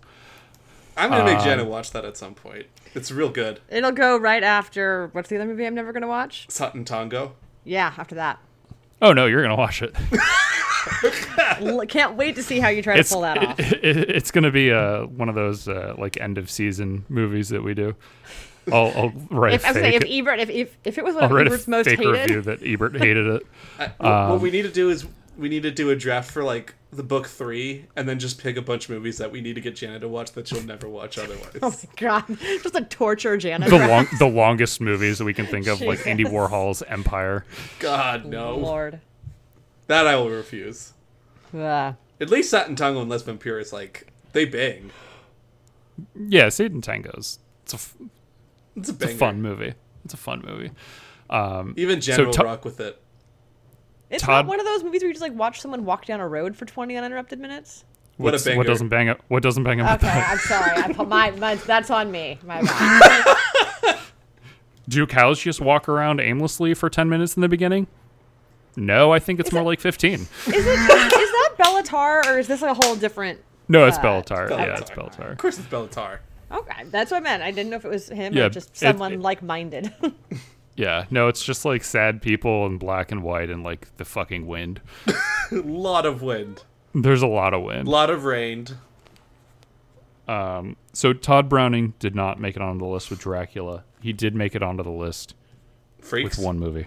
Yeah, Freaks. so Freaks at 861. Barely How got there. upsetting is Freaks? I've never seen it. Um, it's weird for ninety percent, and then the final ten percent is horrifying. Deeply upsetting. Okay. Um, Leo McCarey's Duck Soup. On, but Uh, not as not highest. the highest. Did you both say not the highest? Yeah, we Yes. both said not the highest. It is his highest. Oh, point for Nick. point for me. I got a five if I'm counting right, which uh, I'm going to be honest. Glad the Particularly- stakes are low because I'm probably not. I might have I've forgotten to write been down very- a couple of answers. Wait, where, Been very where's where's, haphazardly where's given make stuff. way for tomorrow? Uh, didn't make it. Just You- kidding. I know it's on there. Yeah, three three forty. So very close. Oh no, two fifty. I, I was thinking. So it's uh, about ninety uh, below duck soup. I like make way for tomorrow better. All right. Maybe yeah, a- me too. maybe a- me too. Maybe a hot take. Um, I'm gonna let Jenna answer this first. E.T. E by Spielberg. Letting me answer first is not necessarily. Um, oh God. On the list, not the highest. I'll say not on the list. Not on the list. I'm just- yeah, that's. I'm just that- kidding. I'll say I'll say on and not the highest too. I forgot about Jaws. Jaws is the highest. Yeah. So Jana gets the point. Dylan gets the bonus point because it is on the list at 320. Jaws is number one at 81. I feel like that's kind of low. How many That's low. Spielbergs? Oh, I bet there's a lot. Raiders is on here. I'm assuming. Last Crusade Let's- might even be on here. Let's see. We got E E.T. E.T.'s his lowest, if I'm s- doing this right, at 320. Jurassic Park, AI, Raiders, Schindler's List, Jaws. So he's got six. Jenna, what the fuck did you just pull out of your mouth? Sorry, I had popcorn before I ate this. I was like, sorry, I was ve- grossly picking something out of my teeth, and it was driving me crazy. Our listeners did not have to see that, thankfully. I d- I didn't see it. I had no idea what Dylan was I, talking I- I about. was like scratching at my tooth, and I was like, something is hurting my tooth. Anyway, I, I, I just enjoyed your look when you pulled it out. You like looked at it and was like, oh, I was- I just had a popcorn kernel in my teeth. I'm good. the benefits of not doing a video podcast. Yeah, Um, Fargo. by on the and the Coen Brothers. highest. on and not the highest. On and not the highest. What is, it- their highest? Serious man? It's Lebowski. Nine. Um, that's a bonus point for Nick. It is No Country for Old Men. So Fargo Oh, at 71. yeah. No Country for Old Men at 54. I think Lebowski's in the top 100 though, if I remember correctly. Let's see. Man Who Wasn't There was on there. Raising Arizona. Gross. Was That's, on a, hipster, there. Miller's, that's what a the hipster take. flip a flip? All these good gross. Miller's That's Crossing, a hipster Barton take. Fink, A Serious Man, Inside Llewyn Davis. Which of their movies are not on the list? Fargo, Big Lebowski, uh, Lady Killers, notably absent. You said the lady killers and paused, and I was like, I swear to God, Nick. But Okay, it, it, th- it that's a movie truthfully wh- sounds like the majority of their films are on the list. Yeah, th- Lady Killers is a movie. When I watched it, I like went into it going, "I'm going to be the person who understands." I did it Lady too. Killers. I did too. And uh, about 15 minutes in, I'm just like, "No, I'm going to power through this so I can say I watched the whole filmography." But this is fucking bad. Uh, they have nine movies on the list. okay, Jenna. When I said gross, I mean gross that Man Who Wasn't There is on the list, and not other great movies that we've already mentioned that have been not on the list. Sure. It's just, it's just, it is funny that even I wouldn't have expected that. I don't even particularly like that movie. No, Um, it's not a good. it's, it's, it's fine. I Um, think it's but okay. It, it is, but it's kind of like a hipster pick. Um, Who do you guys think is the person with the most movies? Cohen's probably honestly between They have nine. between It's a- girth and the am- girth of their cinematography itself, and then the amount that they have on the list is probably Cohen's. This will be we'll we'll finish we'll finish this up once uh, we, we finish this Yeah. other game. We're just gonna drag this game out into sub games to make this episode as long as I possible. was gonna say th- this movie, this episode's gonna be half talking about Hard Day's Night, half talking about this list. yeah, um, Ozu's floating weeds On and not, Not the on the- highest. Not on the list. on, Ah. not the highest. It is a seven ninety three. What is the highest? Uh, Tokyo Story. Tokyo Story. yes. Another point for Dylan. How many Tokyo Story at Ozus? twenty. Ozu could actually have probably six on the That's list. yeah. He has eight. Eight. Eight. Which, okay, so early summer, almost- late spring, floating weeds, Tokyo Story. He's got I was born but floating weeds, late autumn, early summer, good morning, an autumn afternoon, late spring, and Tokyo Story. My boys like Ozu. They do. Let's go. They sure do. I threw uh, I threw a vote at Tokyo Story. I threw a vote at Tokyo Story. Yeah, I did. I also threw um, votes at uh, Citizen Kane, which is on the list, and uh, Good for you. What else? Yeah, nothing else than me. There. Um, where are we at? Gates of Heaven. On and his On highest. not the highest. Point for Nick. Not on the list. Ah, damn it. So that's the last one. That's the last Okay, one that's Jenna, not on the list. let's Yeah. think that Gates of Heaven is not on the list and Man Who Wasn't There is on the list. Yeah. I mean, I don't know. Is- I'm not that worked up about it. Did Did Errol Morris make it onto the list though? Yes. Thin Blue Line? Yes. Nine twenty three. Oh, snuck on. Okay. Just barely. I'm surprised. I thought I'm that would be surprised. higher. That's Yeah. a that's a really good movie. I It is a kind of good thought movie. Gates of Heaven and Thin Blue Line would both be on, with Thin Blue Line being higher. That was my that that's what I guess. would have guessed. Yeah. Uh, the General. on, On and in not the the Heist. highest. On and not the highest. What is his highest? I don't. I'm know. counting Buster Keaton as the director, not uh, the other. guy Oh, I Clark, know what it whatever. is. I don't know any other Buster Keaton movies. It's Sherlock Jr. It's Sherlock Jr. Oh, there you go. I've heard of that one. It's a short film, technically, Yeah. or is it technically short? I don't know. It's it's short for a film. 45 minutes? Yeah, it's like a, a four reeler. I don't know how long exactly. It's forty some. Um, Gone with the Wind. On? On in the highest. Yeah, probably. Oh, point for Nick. On, but not What- the highest. What other? Victor Fleming, Victor director Fleming. of Gone with the Wind at 315. You jump 100 points up and you see Wizard of Oz at 215. Oh, I always forget that. Yeah, I, I forgot. forgot. that too. I forgot it too. Uh, Renoir's The Grand Illusion. On and not the on heist. and not the highest. Yeah, on and not the highest. What is his highest? Whoever It's rules of shuts the it up. game. Yeah, Good movie. Yeah. great movie. Uh, Greed by Stro- von Stroheim. On in and the his highest. Yeah, on and his highest. Jeremy and got that. lastly, Richard Lester's A Hard Day's Night. On, On but and not the the, heist. highest. Not the highest. On and on and the highest. What? Or you think what? You think Superman 2 is higher than this? I thought Superman 1 would be higher. He didn't do Superman 1. That's Richard Donner.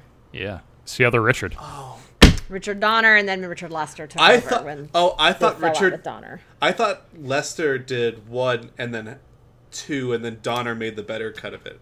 It's opposite then. The, well, Donner did 1 and 2 but then was taken off 2 and p- they put Lester on the takeover and he did 2 and 3. Yeah, I thought it was the opposite of it. Yeah. Yeah, yeah. So Dil- Dylan won that game, but we're going to do the other part of the game. Wait, I did? I thought Jana beat me. No. you No, won. you had way more than me. What was the final score? Uh, I don't know. I c- I'd have to count all this shit. Did I beat you? Nick? Tw- you beat me. Uh, 24 to 16 to 8. Wow. Oh, wow. I mean- I What mean, round ish. numbers. Eh, Ish. I don't know multiples of how. Uh, Eight, Eight, Yeah. 16, 24, boom. Yeah. There you go. all right, we'll do uh, what? Who, who's the director who got the most votes? The most movies. The most votes, not Oh, the movies. Hitchcock. Yeah. it's He's Hitch. number two. He's Kubrick, number then. two. Kubrick. Yeah. So Hitchcock is number two at 1086. Kubrick is number one at 1476. Whoa, whoa! Um, three, four, and five is Coppola, Uh, assuming that was next. Marty, and David Lynch. I was gonna say Lynch. Yeah. I mean, basically, it's like look, what directors are in the top five. That's Yeah, your yeah. guys. What what what directors were Film Bros favorites? Right. It's those five. yeah, it's those guys, and then like Bergman is next, Kurosawa is next, Ah. PTA and Coen Brothers are down a little bit lower. Tarkovsky's up there, Who's the first woman? uh, not listed on the leading twenty-five. No woman is in the top twenty-five. directors. That I mean, is the, the only. sad. What would we decide? The first. What did you say? The, the first. It was woman Chantal directed Ackerman. Film? Right, Chantal Yeah, Ackerman, and Ackerman, like uh, pretty low. So yeah, 57. fifty-seven. I'm not that surprised. Yeah, All so right. none of the 25 uh, top vote getting uh, directors were women. I wonder, though, if you were to break it down, if it would uh, actually be Claire Denis. How many are black in the top 25? I'm assuming Spike's there. Spike Lee. Yeah, um, on a let's see, white guy, white guy, white guy, white guy, white guy, white guy, Asian guy, white guy, white Nick's guy, like point white for me. white brothers, Asian guy, white guy, white guy, white guy, white guy, no, very white guy. That's Quentin Tarantino. White guy, white guy, very white guy. That's Jean Luc Godard. Uh, Asian guy, white guy, Asian guy, Asian guy, white guy, white guy, Charlie Chaplin. Okay, so it's it's in, in entirely white and Asian filmmakers, um, All men. all men, and whether we're five, did you say it was basically five ish Asian filmmakers? Ozu, Kurosawa, maybe Yeah, Wong Kar let's- Wai. Yeah, so in order of the Asian guys, it's Kurosawa. Eddie Yang, Uh, So it's it's uh, Kurosawa, Wong Kar Wai, Ozu. uh, Ozu, Miyazaki, and Edward Yang. I'm surprised Edward Yang is that high because his filmography is so short. yeah, but you Yeah, think is he but got people like love those three that movies. like will be in the top 150 or something. Yeah, Um, yeah. You ne- never, never, never sleep on Eddie Yang. That guy comes out of nowhere.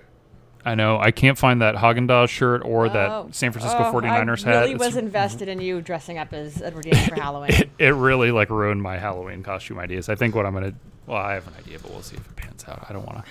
Last time I came up with an idea, I couldn't find any of the pieces to the thing, so we'll see if uh, I can pull it off. But uh, Nick, how many Eddie Yang movies have you seen? Brie, Okay, so I'm just assuming Yee Yee Brighter Summer Day Taipei story. no, uh, Terrorizers, not Type A story. I have Type A story because it's part of the Martin Scorsese World Cinema Oh. box set, but I haven't watched it yet. What do you think of Terrorizers? Oh, it's awesome. Yeah, gave it five stars on Letterboxd. He Mm-hmm. has So- eight then? Eight movies? Sorry, I'm just getting Some, into. some like that, but some of them are hard to find. Like uh, I think- Mahjong, I think is really tough to find. I think In Um, Our Time is really hard to find. Yeah, I think only those four, terror, like the um, two biggest ones, Terrorizers and Type A Story, are the only ones that are like readily available. Okay, sorry, I'll stop getting us off track. no, it's fine. It's just, uh, gosh forbid we find a way to end this in under two hours.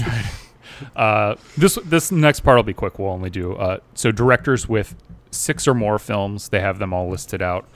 Um, who was the director who had the most films in the top 1,005 Is it with 15? Hitchcock? No, he's number two with 12. This guy had th- Who has Three fuck more. has who has 15? more than three more movies. Is it like Chaplin or something, or Keaton because No. they have shorts on it? No. Nope. Three more movies than Hitchcock. did. fifteen? Is it Kurosawa? 15. No, Kurosawa's tied at number three with Okay. 11. Okay. I can't. Most directors don't even have 15 movies on a. That's what I was trying to filmography, think let of. I'm alone trying to fil- think of directors that have made 15 f- movies. Who made 15 bangers?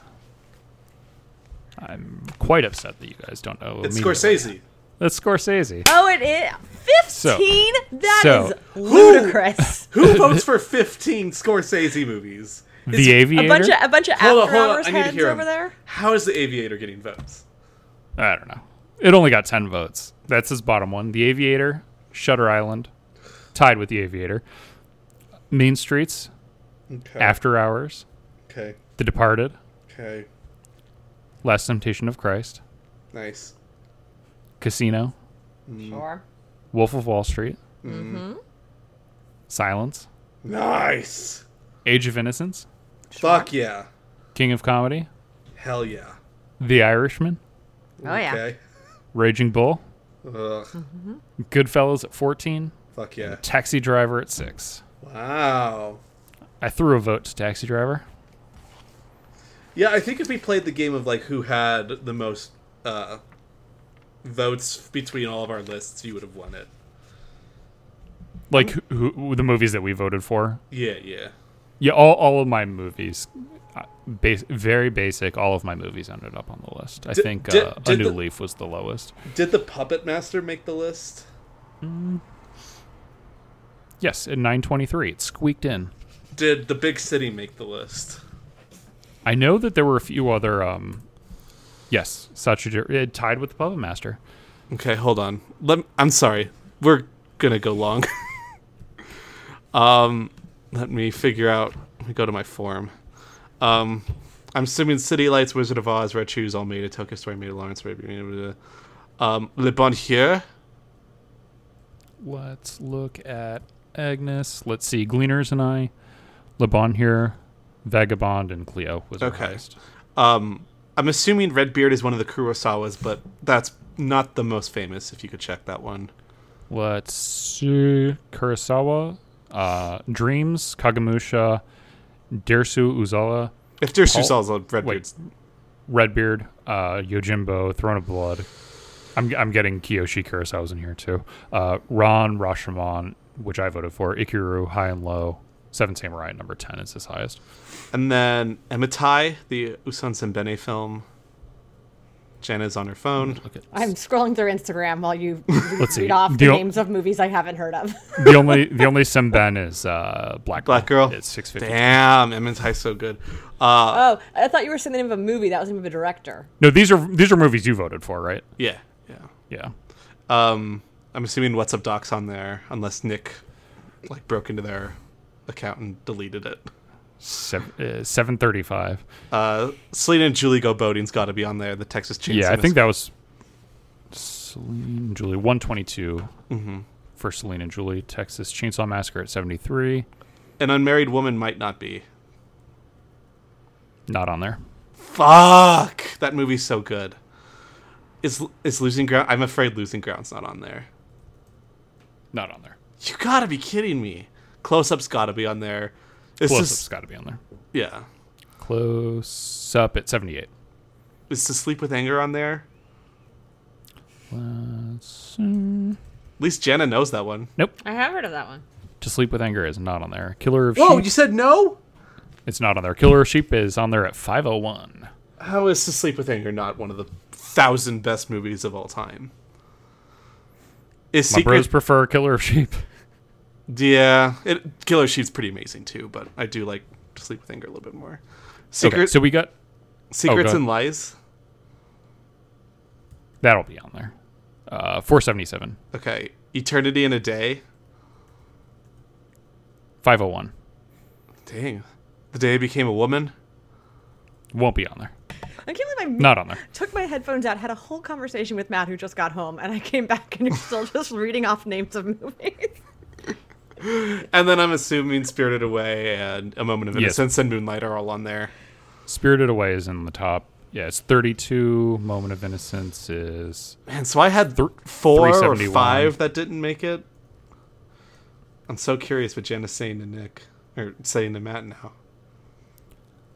so. We have Scorsese had the most at 15. Hitchcock had the second most at 12. Kurosawa had 11. Who did he tie for 11? Oh, It was somebody we already named as having like a shit ton of votes. Oh, Ozu. No, he had eight movies. This this the guy Kubrick? who's uh no Oh, Does Kubrick have Kubrick, 11 The Ku- movies? I Ku- don't think Kubrick only had eight. Um, But I on think the Kubrick list, only which I had- think is like all of his movies. except Yeah, that's what I was Pure gonna say. Desire, That's why I said probably. Kubrick. I was like, wait, I'm not sure he has 11 movies. Hold on. Kubrick has like 11 official movies. Okay. Yeah, so I'm assuming the ones not on there for Kubrick were Lolita, The Killing, and Spartacus. Lolita not on there. Should be. It's a good movie. Killing not on there. Spartacus is a good Spartacus not on there. Yep. Hey, I got that right. I deserve a point for that. Points for that one. So who else besides Kurosawa had eleven? Oh. film not really a film bro person actually like sort of like the, the film the film bro community at least on the circles of twitter that i frequent have turned against this person Spielberg. and uh, uh no he has 10 okay. and and i don't get it other than maybe his filmography is so um big that there are like a decent Ridley Scott. no there are a decent number of like stinkers in it but Is he a modern filmmaker? no he's dead um, i gave him a vote you give him a vote. Yeah. And he ended up in the top 10. But not for the movie I voted for. What years was he working? Uh, like mid century, 50s, 60s is sort of like his peak. The movie I voted for, I think, is from the 70s, though. Mid century modern sort of director. He's a mid-century Yeah. modern filmmaker. Yeah, very much so. Uh, not an English language guy. Oh, 82 is the movie I voted Not in for. English language. Oh, uh, Truffaut? No. Not an English language guy that you voted for. you didn't vote for Godard. Yeah, you're not going to vote for I did Godard. not. Good. No, Godard was below at 10. He tied Spielberg and one other guy. Ah. 11 is uh, 11 movies by this person. Let me give you the years. Uh, 1960, 63, 61, 73, 62, 78, 72, Man, he worked in like two 50. decades. 57, 57, 82, Oh, oh, oh, oh, Fellini. 66. No, Have I people didn't vote turned for on Fellini. Fellini? I don't think so. What are people doing targeting on Fellini? No, they didn't turn on Fellini. Oh, I thought you said yep. No, I said no. No, No. it's uh, I'll, I'll give it away. It's Bergman. Oh, who the hell turns on Bergman? I don't know. People are always like bad mouthing Bergman. I'm like, yeah, he. I'm not he even made a like big- 50, He made 50 movies. That's why some of them aren't good. Shut up. We're Another- gonna have there's two Bergmans coming up Seventh There's- Seal and, and Persona. Yeah, Persona. Persona's So the only one I've Persona's seen. Persona is his Oh, I number didn't realize one. when I was talking. I went on my whole riff about Peeping Tom earlier. I completely forgot Peeping Tom is in this book. Yeah. oh, you? Uh, I thought that's like No. part of what. No, I just was like that. Movie, you guys have recommended it. Sounds good, and then I totally forgot it was in the book. That's funny. All Um, right, so the I'll just give up the uh, the last person who uh, also had ten. So it was Godard, Spielberg, and uh, David Lynch, despite me not giving him a vote.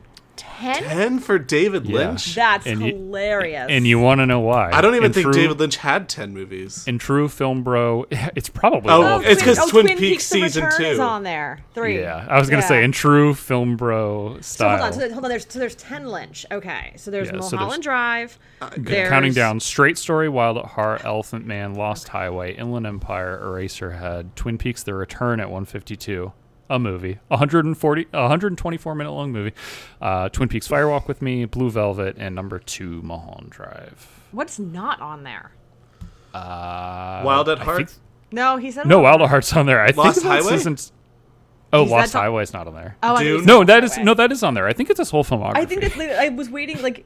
y- no, that- I Dune. think you just Dune read is it. not on Dune there. is not on there. Okay. So it's it's everything except Dune and What Did Jack Do? No, Oh, what that's did Jack not- do? Should be on there. Oh, that's a short. Oh, I guess we've been there. We're- It's we're a talking short where he ourselves talks. in circles. Wait, it's a wait, wait, short wait, Where he wait. talks to a monkey.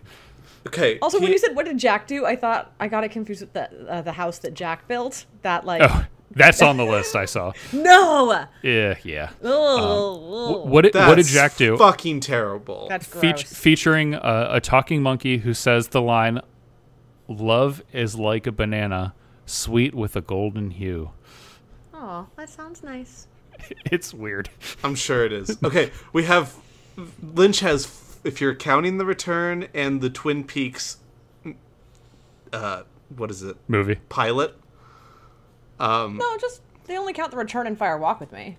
Yeah, I don't think they're counting the pilot. Oh, okay. Yeah. Cuz I was going to be like there's one missing, but then No. that's the pilot. No, just Dune. Yeah, Dune's the I'm glad that's straight. I'm glad Straight Story made it on here because Yeah. that's such like a off type. yeah. It's so pleasant though. It's such a sweet little movie. What about Wild Anyways. at Heart? Wild at Heart was on there. No, and- no, no. I was like, what about Wild Heart? Is that a sweet m- movie? Oh. Uh, no. I was gonna say, are any of his other movies sweet movies? No. No. I guess H- have you guys Depending on- heard that? depending on how you want to interpret Eraserhead. I Yeah. was gonna say Eraserhead. Yeah. I was I was about to say, have you guys heard that quote where uh, David Lynch is like, you know, uh, Racerhead is my most personal film, and the g- No, it's interviewer more g- spiritual. spiritual film, and then the interviewee goes like, uh, elaborate on that, and he goes, No. uh, No. no. I love that man. it's such a love him. great interview, like response, just uh, no. It's like the uh, the Leos Carax uh, n- talk about the color green. yeah. No.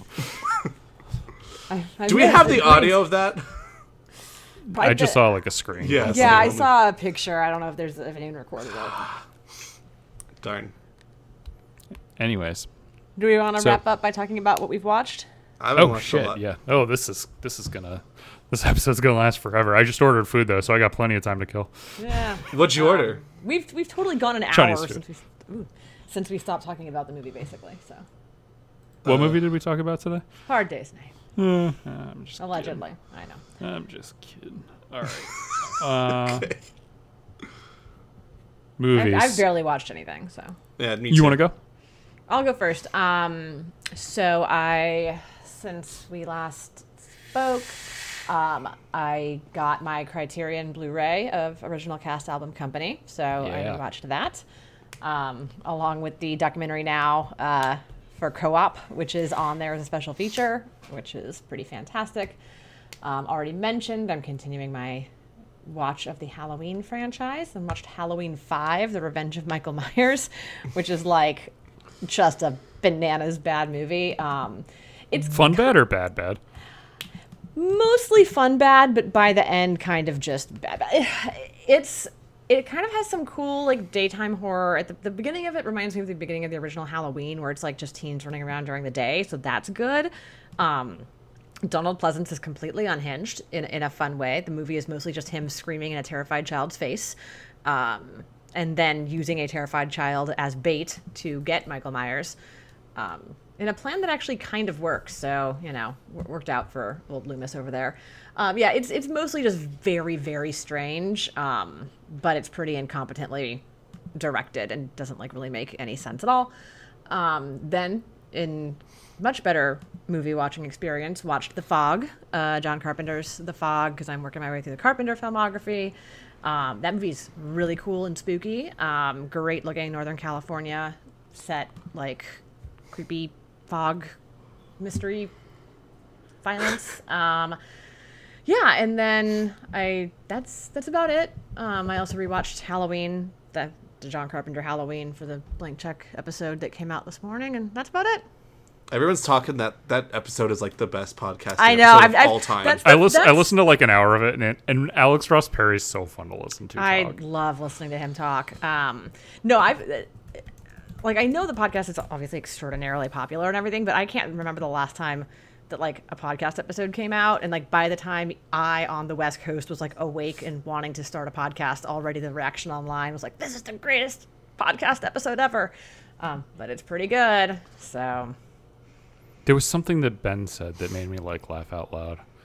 yeah, there was Oh, there oh, was- it was it was um this is like terrible radio. Uh they were they were making the David like I grew up in England oh joke course. and, and David starts to say like, "Oh yeah, the England," and Ben was like, "No, I was surprised you grew up. I thought you were just a big kid." yeah, that, that- there was a couple things that made me laugh. Like I was listening to it while I was drinking my coffee this morning, and then I almost like threw my coffee across the room. I was laughing so much. Um, but yeah, no, it, it, the timing could not have been more perfect with that episode. Uh, with all the horror movies I've been wanting to watch. So, Yeah, yeah. that was, When does uh, the fog come up? uh, no, the fog is gonna be because since they're covering John Carpenter, so the fog's yeah, gonna but- be in like yeah, oh it should be coming up a couple weeks. two we- No, it's next. Is it- It's after next, Halloween? okay. Yeah, I yeah, felt like it's it was around next. that era. yeah, and that, and the fog's on Amazon Prime for anyone else who wants to check it out. Yeah. Me. So, Um, but yeah, they also he he does mention like Deep Red, Nick or Dylan, which we were just talking about. Um, Yeah. Yeah. Hell yeah. So, because I, I might start watching some giallos. I don't know. It's gonna be a it's gonna be a busy uh, So, movie watching fall. Blank Check isn't doing someone's watching me or the Elvis doc they are they're or doing not it on doc their Patreon. biopic. They're doing it on their Patreon. Okay. So yeah, then it's Fog, Escape from New York, and the Thing. Holy shit! How do you do those three in a row? I know. And then right before that is Halloween. If you take out the, uh, not like the TV movies. Right. And Assault on Precinct 13, which is a pretty Oh, pretty yeah. great movie too. That's an awesome this Is movie. a good run. That Ah. five movie run is like Yeah. unfucking touchable. Yeah, I'm. I'm. That's why I'm having a blast watching these. There's been a lot of directors they've covered where I've been like, I'm gonna watch along, and then I don't, and then this Don't, time I'm yeah. like actually like wanting to keep watching. It's because Shop uh, Um. uh, Carpenter is the best. Yeah, it'll be interesting once we start getting into like Starman and Prince of Darkness and I- some of the like weird. Prin- I've heard Prince of Darkness is like arguably his best. Like it's like the below the line best. and you, Dylan, really liked um, In the Mountain of Mouth of Madness, Madness. right? In the Mouth of Madness bangs. That movie goes hard. Yeah, The more I say with it, even the more I just am like, that's the best movie right. ever. I will get there soon You know. In the pot of castness. in the pot of castness. I think that was uh I think that was um, That would what's have been a his good name's- one Um, too. That was Alex Ross Perry's uh, suggestion. That was a good one. All right, what about you guys? What have you guys been watching? Uh, I'll go next because I haven't really watched much. Um, I saw Losing Ground and Phantom Thread with my brother. Um, he really liked both. Um, so I have a quick question. Do you guys think Phantom Thread is a romantic movie? Hell Yes, Do you think it's a sweetly romantic movie? yeah. Yeah. kind of. Yeah. In its own way. Okay, yeah. Yeah. th- Are same- we on his side? No, it was same thing with uh, Punch Drunk Love, where I- I was like, you know, this is a messed up sort of relationship if you take it seriously, but what it actually means is What like it represents, yeah. you just you'd like to be cared for, you like to have your tummy rubbed when it hurts. I, would- I yeah, I'm not saying if I didn't have like if, if I was friends with these people in real life, I would Y- voice my yeah, you'd be like, concerns, "Hey, but that's I- that's a bad relationship." But I that- but from a these are It's movie so cute. standpoint, I Not think to they're be- very romantic. not to turn into myself, but uh, it's pretend. yeah, these people are not real. So Yeah. I, I I just liked again like Alex like turned to me and was like that was messed up. I was like yeah yeah it's pretty messed That's- up. And he was like yeah. you really can't do your punch drunk love thing with with this movie. And I was like like, no, you really can. well. It's super romantic. um, and losing ground, amazing movie, and uh, one you guys will be forced to watch. Hopefully soon, depending on. I'll Mm-hmm. watch it after Jana watch, Sa- watches Satan Tango. I don't even remember what losing ground is. It's uh, it's a movie by um, oh, it's Catherine Collins is the director. She made one. She made like one and a half movies and then died. Uh, she was Oh. mainly a playwright, but it has like the two greatest black independent voices in it, which is um, it has uh, Bill Gunn. Have you guys seen any Bill Gunn movies? yeah. Um. Uh. What's it called? Uh. Deep cover. That's Bill Oh, Duke. y- Build. Oh. Build. Jesus Christ. sorry, yeah, Yeah. Bill Bill Gunn. He did like Ganjan Hess, Personal Problems. He wrote uh, the Landlord or the that's the Hal Ashby movie. Yeah, the Landlord. Um, and then uh, Dwayne Jones, who was the main guy in Night of the Living Dead, and then also a independent actor alone on his own. I, I haven't. I did see that somebody um, posted on Twitter a uh, letterboxed review of somebody criticizing Hal Ashby for um, what Oh, yes. the, mes- the message was of uh, the landlord saying like, "Oh, look at this white guy doing that," and they're like, "Yeah, you- like you should maybe look into who wrote it, perhaps." Yeah. Like, Yes. Have you? Uh, th- oh, I, I'm looking at Letterboxd now, Dylan. So you you like Ganja and Hess? Oh my God, Ganjan Hess is so good. Oh god. Looks allegedly it's streaming on Showtime. Maybe I'll watch that. Oh yes, yes, yes! Do that in your uh, I'll horror have to movie. watch Horror it. movie. I'm adding adding it to my list. One of the craziest vampire movies I've ever seen. Yeah, it sounds can't, cool. I can't even like describe it, but the final like thirty seconds of it are Ooh, jaw dropping. that's cool. Specifically, um, yeah. And so like losing ground is just this amazing like col- collision of like all these amazing black independent voices that like never got the money or the time they needed to be these great artists so it really feels like something special and then i watched a movie called annette um, kind of i watched about an hour and a half of it uh, scrubbing through going through my favorite parts and um, that movie bangs um, I, I get i You get like it even more now? Oh my god, yeah. I I get why people don't like it, but do I? Like, why don't you like this movie? It's so good. I, I continue to completely understand why people don't like it while still enjoying it myself. so many good parts. My conductor friend. I love the way he says that. It's so funny. Nick, you have to watch Annette. yeah, I'm probably gonna watch it tomorrow. I, I heard it, I heard it's like kind of a bummer, or parts of it are a bummer. Yeah. And uh, whenever yeah. like Nelly goes out of town, I get like weirdly melancholic. So Yeah. I'm trying not to watch anything that'll bum me out. Like Uh, and then go to go to You're not sleep gonna do alone. what I did when Matt left town for a week in the spring, and that's when I watched all of season one of Twin Peaks. yeah. Also, uh, kind of a bummer. yeah, that was a choice I made. Nick, Nick, Annette's a comedy. You, you've got this. I did not Yeah, laugh no, so, during it. Yeah. So last night I watched uh, a touch of Zen instead of watching like a scary movie or something sad like Annette. sure. H- how much of a banger is a touch of Zen? Oh, we'll get to it. I've got a lot of movies. Or did you? Uh, was Annette the last? Thing That was you, the uh, last one. Okay. I'm going to go back um, a little bit to the last time we recorded, and I'll do them real fast just Oh yeah, 'cause, because you uh, haven't been here. I haven't been here in the last movie or the, the first movie I watched after we recorded last. Um, I can't watch it and then never bring it up on the pod because it is 1962's Harakiri, Yes! which uh, that movie fucking ruled. It so much. does. It. I can't. I can't even describe how much it rolls. It's it's so so good. Surpassed the hype. Surpassed the hype. It's uh, I, I, it's I a true cannot believe it masterpiece. even matched the hype because I wouldn't shut up about that movie to you. Yeah, it's really fucking good.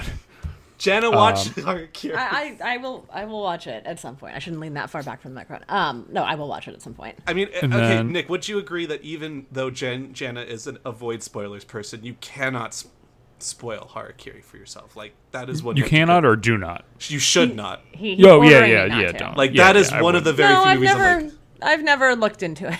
you really can't. Like that movie has to not be spoiled when you walk in that. Yeah, yeah, I agree.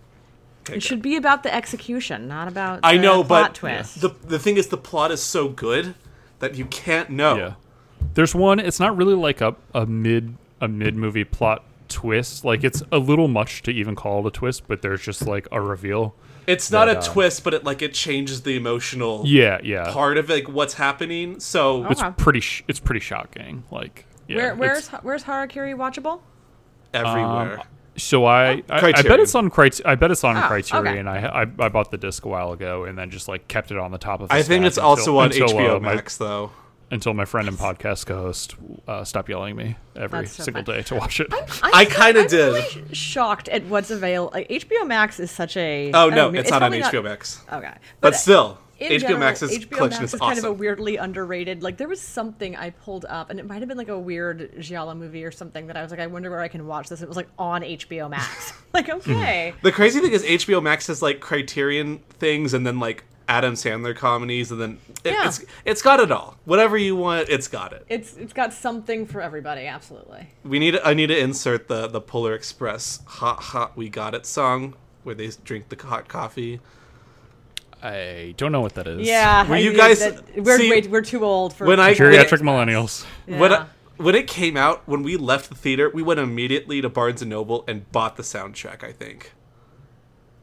So, yeah, I I grew up on that soundtrack. For I'm, people I'm my age, you're literally gonna, familiar with it from the blank check episode, but I have not. Not even I, familiar I, I with it grew from up. that. I did you grow up with the book, Nick? The like Yeah. Polar I- Express and I- reading it in I- I read the school and book, stuff? too. Yeah. Okay. Yeah, we had the book, but otherwise, I'm just familiar with it for the uh, Uncanny Valley CGI. Oh, Nick, Nick, final question, and I'm I'm nervous to know this, but where is Harakiri in your uh, new watches of the year rankings right now? It'll be pretty high. I don't know how high exactly. I'm trying not to think about it and like influencing how how I react to every single new movie. I Yeah, watch, that's but fair, It, that's it, fair. It ought it, it'll be it'll be up there for sure. Yes, True, a true banger. Um, really, yeah. And then real real quickly, I watched The Green Knight, which you guys talked about, I believe. I haven't listened to that episode yet because I still want to see um, Old and Annette before I get to it. So I think you guys talked about Green Knight. I did. think you talked about Luca, and I believe you talked about Pig. Pig. Uh, Wait, did Like you watch all those- Luca? yeah, I watched Luca. What'd you think? I liked it. I don't think I like it as much as you, but I liked it. Um, Pig, Pig, true, true masterpiece. Holy It's shit! Seriously, Pig is so Love good. I remember when that trailer came out, and all of us were in our and, and, we were and, just- We they- were gonna pig, make. we were gonna do a bit. Like we were gonna make liking pig a joke. except Yeah, then we and- all just love. Pig. and we were like like nervous about like is it really gonna be good or something? And then we all watch it, and we're just like, yeah, Oh. Pig's amazing. Um, was never doing it as a bit and was never nervous. I knew in my heart of hearts that Pig was going to be. okay, Jen and I were nervous then. we Yes, were I doing was. it as a I bit. was exactly. I was like, I'm just gonna be really into Pig, and then We are all really into Pig. It's a it's a bananas um like just whole decision to make a movie like that and have it star Nick Cage for a directorial debut. Like, yes, it's huge, genuinely Huge. bold movie. huge Did- props. Did, um, on- you on guys doing read that. about? And I don't think we've talked about this, but there was a, qu- that interview with Nicolas Cage from a bunch of years ago, where it's like, you've played all these types of things, and you've and it's like I think it was when he was making The Sorcerer's Apprentice, and they said, "What made you want to make this movie?" He said, "I'd always wanted to play a wizard," and the interviewer was like. Oh, okay. Um, is there any other thing that you would always that you that you want to play in a movie? And his first answer was a chef. And then like he listed a couple of other things, but that was his immediate answer when they're like, "Is there anything else you'd like to portray on screen?" And he said, "A chef." So cute. Hell yeah, he and got then He got. And, you know, I can't think- imagine how much of a good time he was having making the final dish of that movie. And so I then. kind of, so I kind of get the sense that like you know he he must have just really wanted to make that movie. Like Yeah, I'm glad he did. He's excellent in it. he's he's fantastic in it. He's yeah. so good. I cannot wait to do our uh, best actor uh, showdown at the end of the Yeah. year. Yeah. Just be like, Nick Cage, pig. Okay. Um, so then I watched Can't Get You Out of My Head, which is the long, uh, very good Adam Curtis documentary from this year. Mm.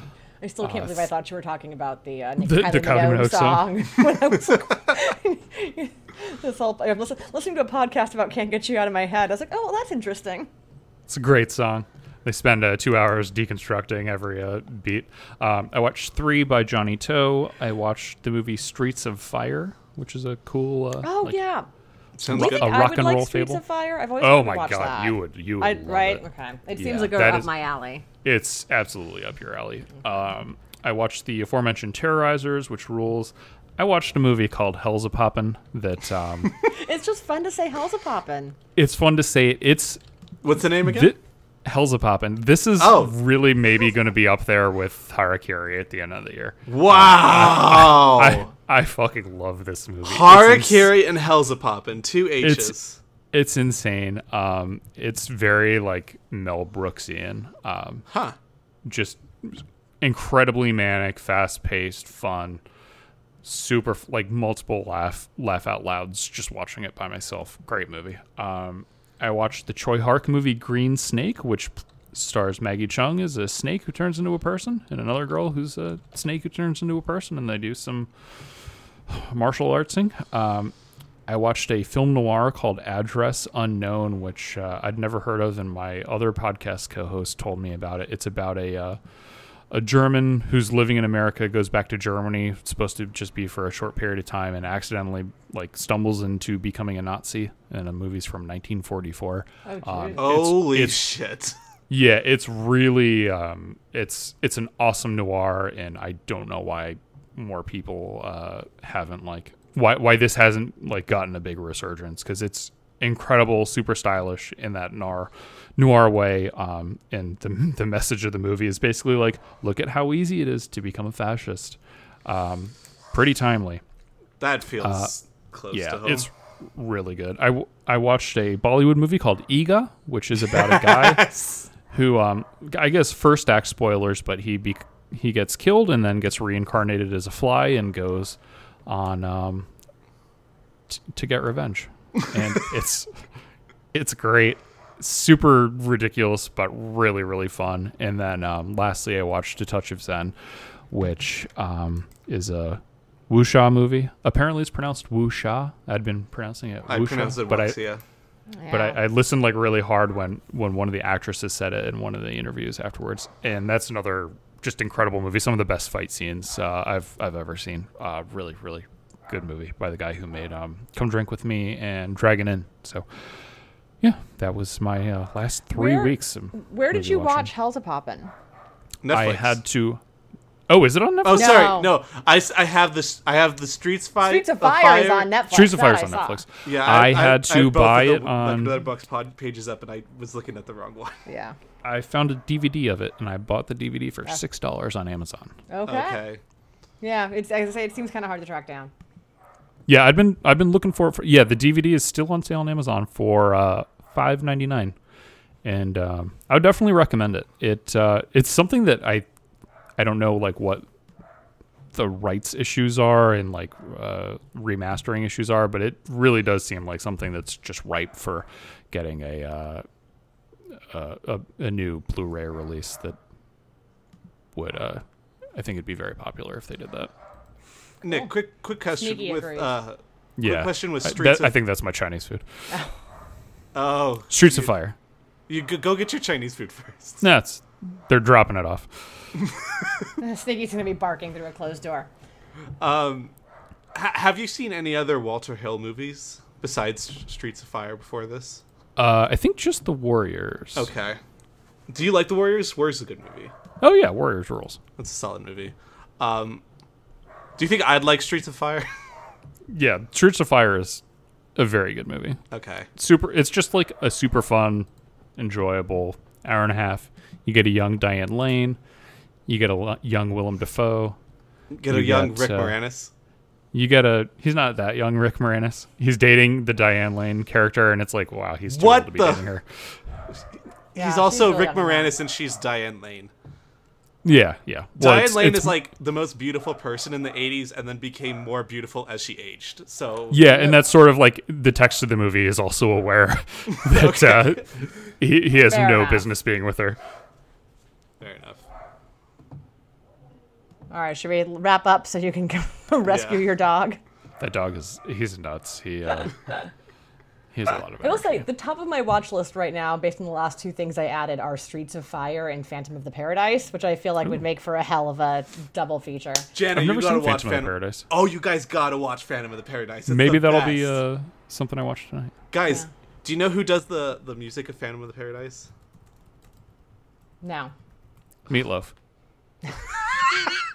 Well, Meatloaf is one of the characters. Or no, Is he? his his name is Beef. Beef is one of the characters. I'm sorry. Um, the composer is Paul Williams of the Muppets. Yes, I knew it was Oh. Paul Williams of the Muppets. Well, I mean, like that's how I know him, and that's how I'm Gotcha. ass- I was gonna say I've heard of Paul Williams, but I, I actually did not know he was associated with the Muppets. Um, he did all the music for most of the Muppets movies, I think, oh, that's cool. including He was on the show. Yeah. yeah, and including Emmett Otter's Jug Band Christmas. He did the music. Wait, for that. wasn't he on the show? Was he a guest on the show, or am I thinking of uh, a different guy? I think I'm thinking of a different guy. You might be thinking of him. He's got a pretty distinct look. he, he? He does have a very episode 108. Paul Williams. Okay, go. there we go. What? Why did we never get a Paul Williams Guys, documentary with we Philip have been Seymour Hoffman talking- playing him? We have been talking for two and a half hours. we definitely finished talking about Hard Day's Night over an hour ago. We're doing the reverse uh, blank check where we we finish early and then go way too long. and then just keep talking. Yeah. I think Well, Jana's about to lose her mind. But At least we prioritized uh, talking about the movie. Um, we did. We had a really good discussion on good the chat. movie. Yes, absolutely. All right. Absolutely. a we already good did all movie. of our wrap up stuff. Um, but Bye. yeah, thanks. No, thank you to everyone for listening to the show. Uh, if you want to follow us on Letterboxd and Twitter, we are at or, yeah we are at Great Movies Pod on both. Thanks as always to our friend Scott Brady for our podcast artwork. You can follow him at Scott Brady Artist on at sorry at S Brady Artist on Twitter. Um, next next time out, Hoop Dreams, Hoop dreams. Hoop Dreams. So it'll be a first time watch for me. Three hours. I know, It's on I know. HBO. Yeah, but it, it's streamable on HBO. Um, and yeah, that, that's a movie that I haven't seen, but I am very familiar with it due to its cultural presence. Um, so that'll be good. Do, do you know how the kids end up? Yeah, I do. Okay. Okay. Um, I know. I know where this story goes. Um, I've, I've listened to Gotcha. like a couple of podcasts about that movie somehow. I, don't- I Okay. guess I guess not somehow. It, it's a you know very good and well liked movie. Um, all right. Well, until next time, Roger out. Roger. Roger out. Sneaky's not so sneaky today. Oh my God. He's never sneaky. The dog's a maniac.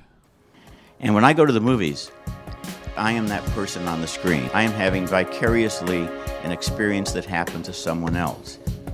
And that makes me a better person. That to see good films and to see important films is one of the most profoundly civilized experiences that we can have as people. Yeah.